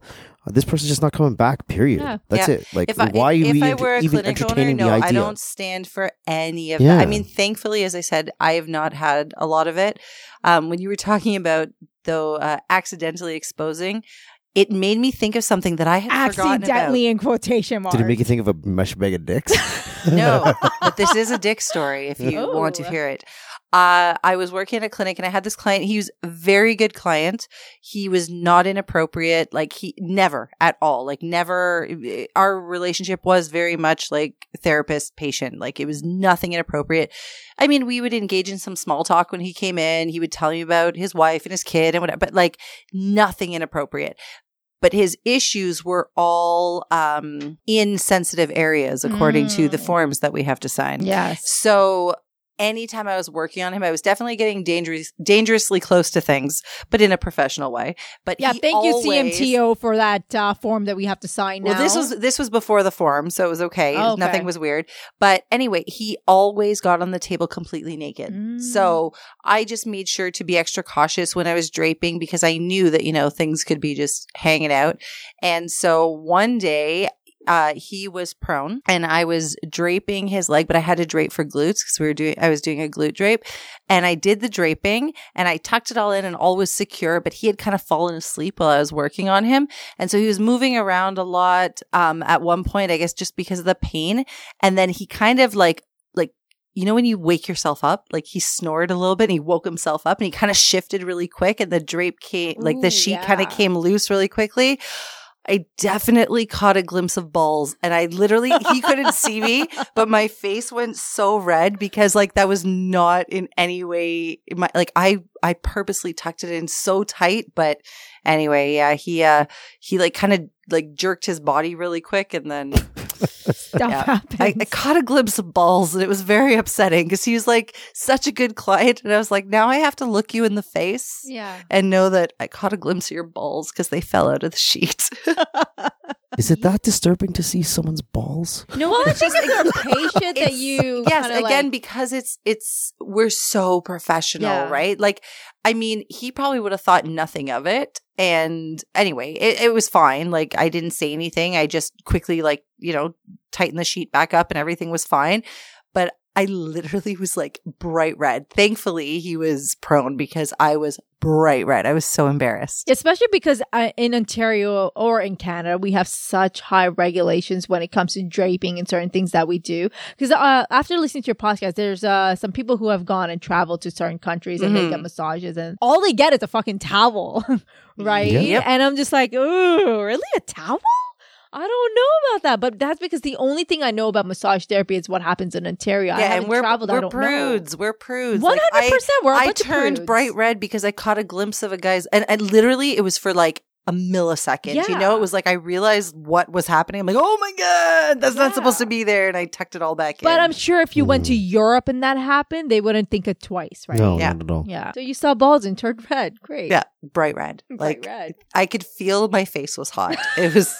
Thankfully, as I said, he was not able to see me because I was bright red. I'm like, oh my god, what did I just see? Yeah. I don't know. I've seen balls too, actually. I mean, you. See, I think them. I think we need to know the story. What do you mean you've seen ball? Not not even like um not even in treatment.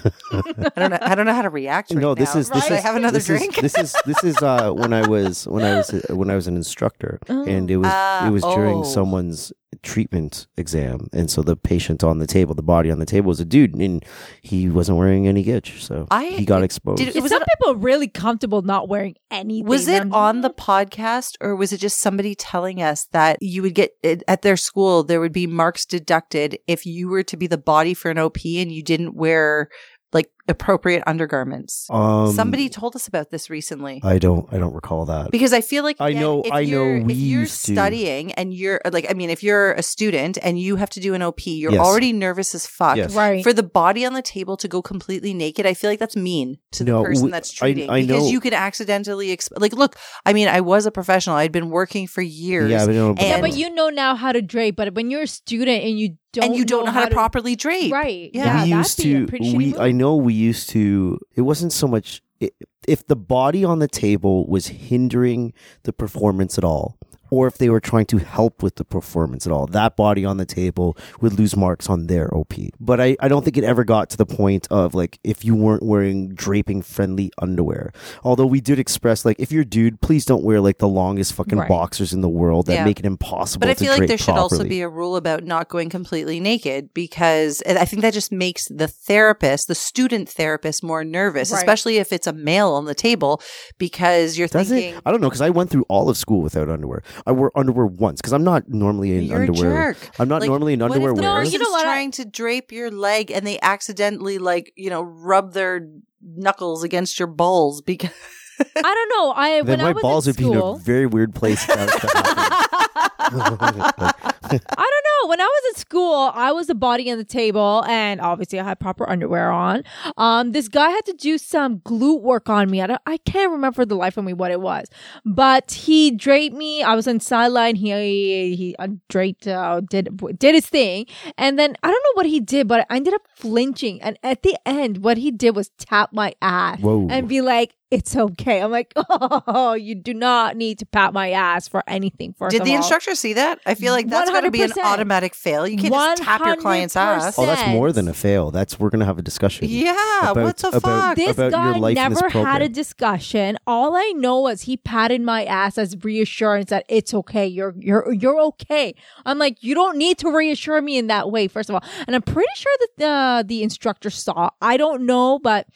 Let's just say the guy passed and he went on to do his OSCEs and MCQs, and I think he might be working as an RMT. I don't know. I don't know, but that's It's so hard to say in those scenarios. Like w- we were talking about this one day after one of our courses, and we were talking about all the sexual abuse cases, and someone was suggesting the idea like, don't instructors kind of get the glimpse of uh, the, the potential sexual predator when they're in school, and then therefore they should do something about it in school. Like a school should not allow them to be in. This is what a couple of the participants were saying. I'm like, no, that that, that doesn't work like that at all.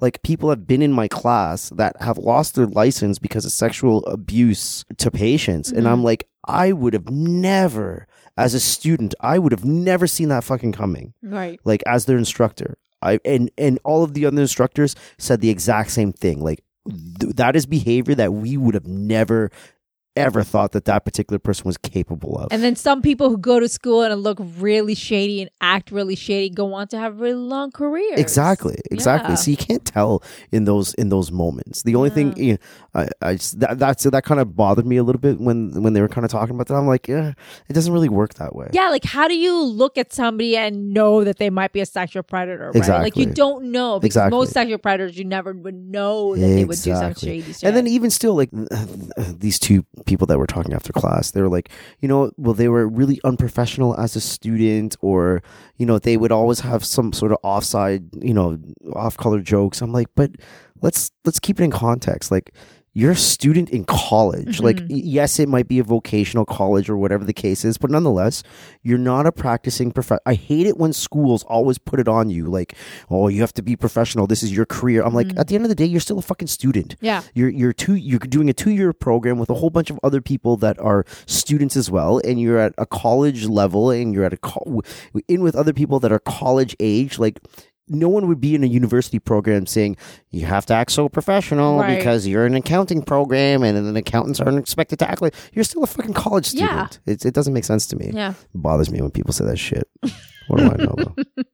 Did Amanda run away? Did we totally? run I away? think she might have. I I I always kind of said like I never want our kids to know that I smoke. yeah. And there was this one Wednesday, and I was leaving, and This week will be six weeks since that Wednesday. Mm. and Amanda says, "You know, you know they know," and I was like, "What?" They have to know Yeah, at a they're not certain dumb. point. They're Yeah, not they're well, not dumb. they haven't seen me smoke. But they've seen the packs, and my father, up until he had surgery at the end of November, was a chain smoker, and they had seen him smoke. Mhm. Yeah, because he just smokes openly in front of them, and so I was always like, I never want them to know I smoke. And she told me that they know, but I mean, they don't. They don't know that I smoke. But they know something's they- happening. Possibly, they've never seen me smoke.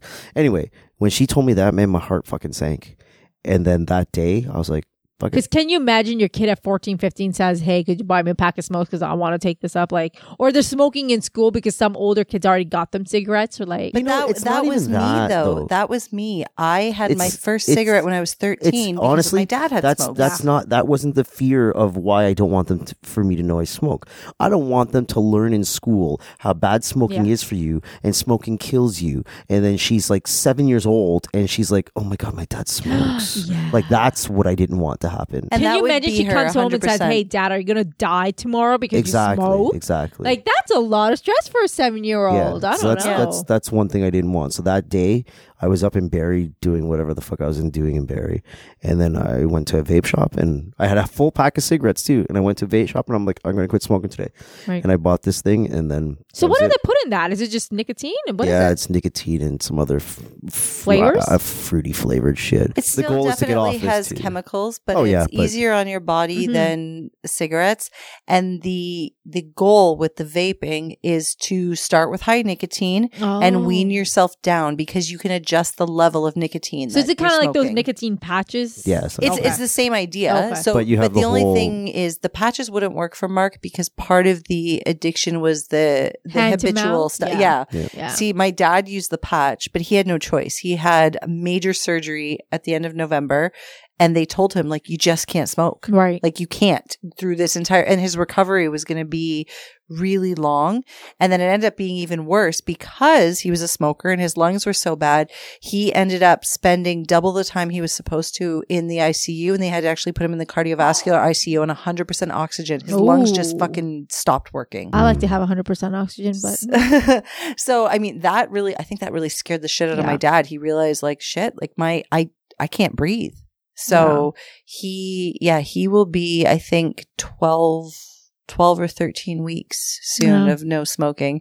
So this has been amazing for me. Like the two most important men in my life who were like chronic smokers have both not smoked Yeah. in weeks. Yeah, I smoked a lot. I smoked like A a, lot. pack or a pack Oh, and a half a day. Oh, you know what? I'm glad I quit when I quit. Now I'm just like, even like sometimes uh, when I'm walking on the street and there's somebody uh, smoking in front of me and I get that Mhm. whiff of that uh, cigarette smoke, I'll have to cross the other side and go to the other side of the street so Yeah, I it's can walk gross. because I'm just like, ooh, it just affects my lungs. This one, Oh, just don't okay. smoke weed anymore either. I'm just like, no, I can't do it. Like my lungs just don't like it. Mm. Although I wouldn't See- mind trying Eddie's. Just I had a, I had a student last week. I I, still did a smoke one on weed, one though. who tried edibles for the first time, but but I didn't. So she's anemic, Ooh. but she's not anemic just in that she's low iron. Uh, genetically, she has uh, low hemoglobin. Ooh, okay. So her first experience with edibles, she fucking passed out. like not like passed out in the she fainted in a public place. She had like two bites of a cookie or something, and she all of a sudden, I she said she went like really like like loopy, and she just fucking passed out. Okay, so note to self: hit that iron before doing the Eddie. Okay. Mm. I still smoke weed though, yeah. but I I I, I don't even say that I quit smoking. Uh, One, I don't really crave a smoke. The only time was like the other day. I was kind of stressed about something. You were in a bad and mood I was in a bad mood, cigarette. and I was just like, I keep thinking about have a cigarette. But ever since I started doing this thing, I've never had that Mm-hmm. thought. I see people smoke; it doesn't make me want a cigarette. I smell it; doesn't make me want a cigarette. But I don't say that I quit. Every time that I want to say that I quit, I just say to myself, "I'm not smoking today," Right. because quitting is just so Yeah. it's Yeah. such a big thing. But yeah, but it's a it's almost like a lifetime thing. Yeah. You have to fight that life and, long. and I don't feel like it's a fight for me, but it's just it's an easier go on my mind Right. to be like, "Hmm, I'm not Just smoking today. Focus on today. Today, I'm yeah, not focus smoking. on today. But I honestly don't crave it. All right, so okay, we've talked about the angry client. We've talked about people Bags exposing and bags of dicks. We have Why'd you say it like that? Dicks. bags of dicks. my Uh, dick.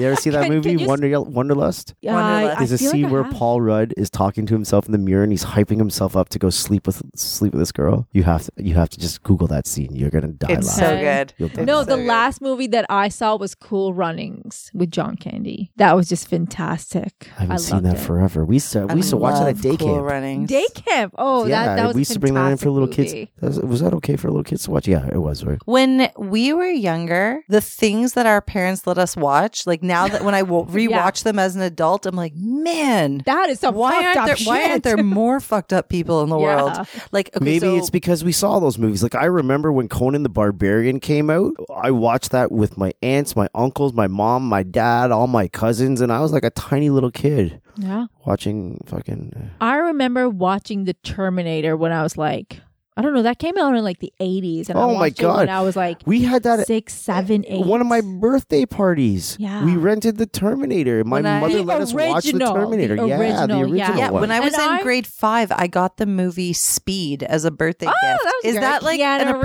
appropriate? Is that an appropriate not gift bad. for I somebody mean, in 'cause- grade five? well, that's Speed- not that bad. Speed doesn't have like crazy violence, and Speed doesn't have crazy language Yeah. to it. Yeah, but the Terminator we were, has we were like crazy violence. Way too many things. Terminator, and I seriously think that the Terminator should have ended after the second movie because everything else was bullshit. I don't think I've seen it after the second movie. Don't, don't. You will be sorely disappointed. I'm going to tell you guys a won't. secret. I've not seen any Terminator movies. The first one's really good. oh my god! If people could just see my face right now. Oh yeah, I wish everyone could see Nina's face right now. It's like I just told her that I'm actually a man. a lot, a lot of estrogen. But yeah, no. Uh, obviously they should have ended by the second uh, movie. But I remember Obviously. watching that. Obviously, I remember watching it when I was like seven, and it freaked the shit out of me because I thought it was real. Like the world was gonna end, the machines were gonna arrive. But you know what? Now when you look at it, it almost I shouldn't say almost like, but it kind of is like it where people are so into their phones or the computers or the tablets. They don't they don't pay attention to what's happening out in the real world where somebody's got their headphones in, they're paying attention to their phone and they're crossing the street and they don't even know it's their right away and they got slapped in by the bus, right? It's like, mm. oh well, guess whose fault that was. So you- so you're not a fan of technology, I or you're not I a fan like of what my technology is doing to North Americans. I think people should be kind of more aware or more. I think don't know, people need to put their phones down sometimes I for think sure. people should put the phones. I'm including I'm including myself. Yeah, yeah. I know that just out of like sheer so so for example, if Mark and I are at home, the kids are in bed and he's working. If if I'm in the mode where like I don't want to do anything anymore, like I'm done doing, I just want to chill, but I'm waiting for him to finish work. I find myself mindlessly scrolling Yeah. through Facebook, and sometimes I'll do that and realize like I've been fucking doing this for 40 minutes. Like yeah, why am I that doing infinite this? scroll that Facebook has, that Instagram has, Pinterest, whatever. Like, I actually had to close my Pinterest account because I was a total Pinterest whore. Like, especially with that uh, infinite scroll that goes down, like. It is a never-ending scroll that you can keep going and going. And There's going. always something like you'll to be look in at. bed trying to Yep. sleep and you got Pinterest or Instagram or Mm. Facebook and it's just like I'm not I mean I'm I'm guilty of that stuff too, right? But I think that when you're trying to communicate you can do it without using your phone. If you're Mhm. sitting in front of somebody having dinner, put your fucking phone away. Just have when a I'm conversation hanging out like with normally. people, I'm typically like not looking at my phone. I just sit and have a conversation. But it's really interesting because I once had a friend tell me like, "Oh, you always." It was it was years ago, and it was before I think I even had Facebook and stuff on my phone. It was just that like. Mark and I would definitely, in our early years of our relationship, we would definitely be like texting each other all the Mhm. time. And she made a comment to me like, Oh my God, you're always checking your phone. You're always looking at your phone because I was always texting him. Right. So I made a conscious effort. Like when I'm hanging out with my friends, I leave my phone like face down. I Mhm. only pick it up if it needs to be, like if my phone's ringing, fine. But like I'm not checking whatever. But I've noticed that when I have friends over, we're hanging out, sitting around having coffee. I would say majority of them can't help but look at their phones like multiple times in like the two hours we're hanging out having coffee. And I'm like, what is so important? what is so important, right? What is so important? Like, I don't look at it. I just leave it there until I'm done talking to the person I'm talking to. Guess what? Skynet will take over one of these days and it'll realize that humans are stupid and it will solve its problem. See, I have no idea what's funny. Ah. Oh, Could you please just watch Terminator for the I don't know, you're not close. I will 100% fall asleep. But sure, I'll try. This is both fall asleep. disappointing. I know. He's disappointed me all the time when it comes to movies. I'm like, yeah, I don't care. Okay, could you please just watch the Terminator? Fine, I'll try. But just one and two and then stop. will I like it? He knows me. Will I like the Terminator? you'll watch it, you'll enjoy it. and then I'll never want to see it again. It's like watch it Star. Wars. Before we geek out too hard, can we talk about massage one last time before we end the Oh unprofessional yeah, that's why we're here. have you, since we just did an episode on this, have you ever had to fire a client? I haven't ever had to fire one, but I have considered firing one. And what was the reason? Um, so she was a uh, MVA patient, and she would consistently be late. She didn't really care too much about her treatments. Uh, she didn't really ever want to do the rehab that was given to her. She really didn't want to be part of her own health care. That was like, really? What do you Mm, think yeah, a passive happens. treatment is really going to do for you, right? Um, but I did consider firing her only because she was always late and she would waste my time. That I could be like, okay, well, I could be seeing other people who are more dedicated. But I never did, and now she's like a long term patient of mine. So I don't All know. right, I've so never she really had to still fire exists. anybody. Have you ever been asked out by a client? Oh yeah. Oh Oh. yeah. All right. Oh, yeah. Whoa. I need let's hear it. details. so I've been asked out by two before, not just one. Both men? Both men. Yeah. Your age, older, younger? No, they were definitely older. Okay. Um, so one was single. dirty old men.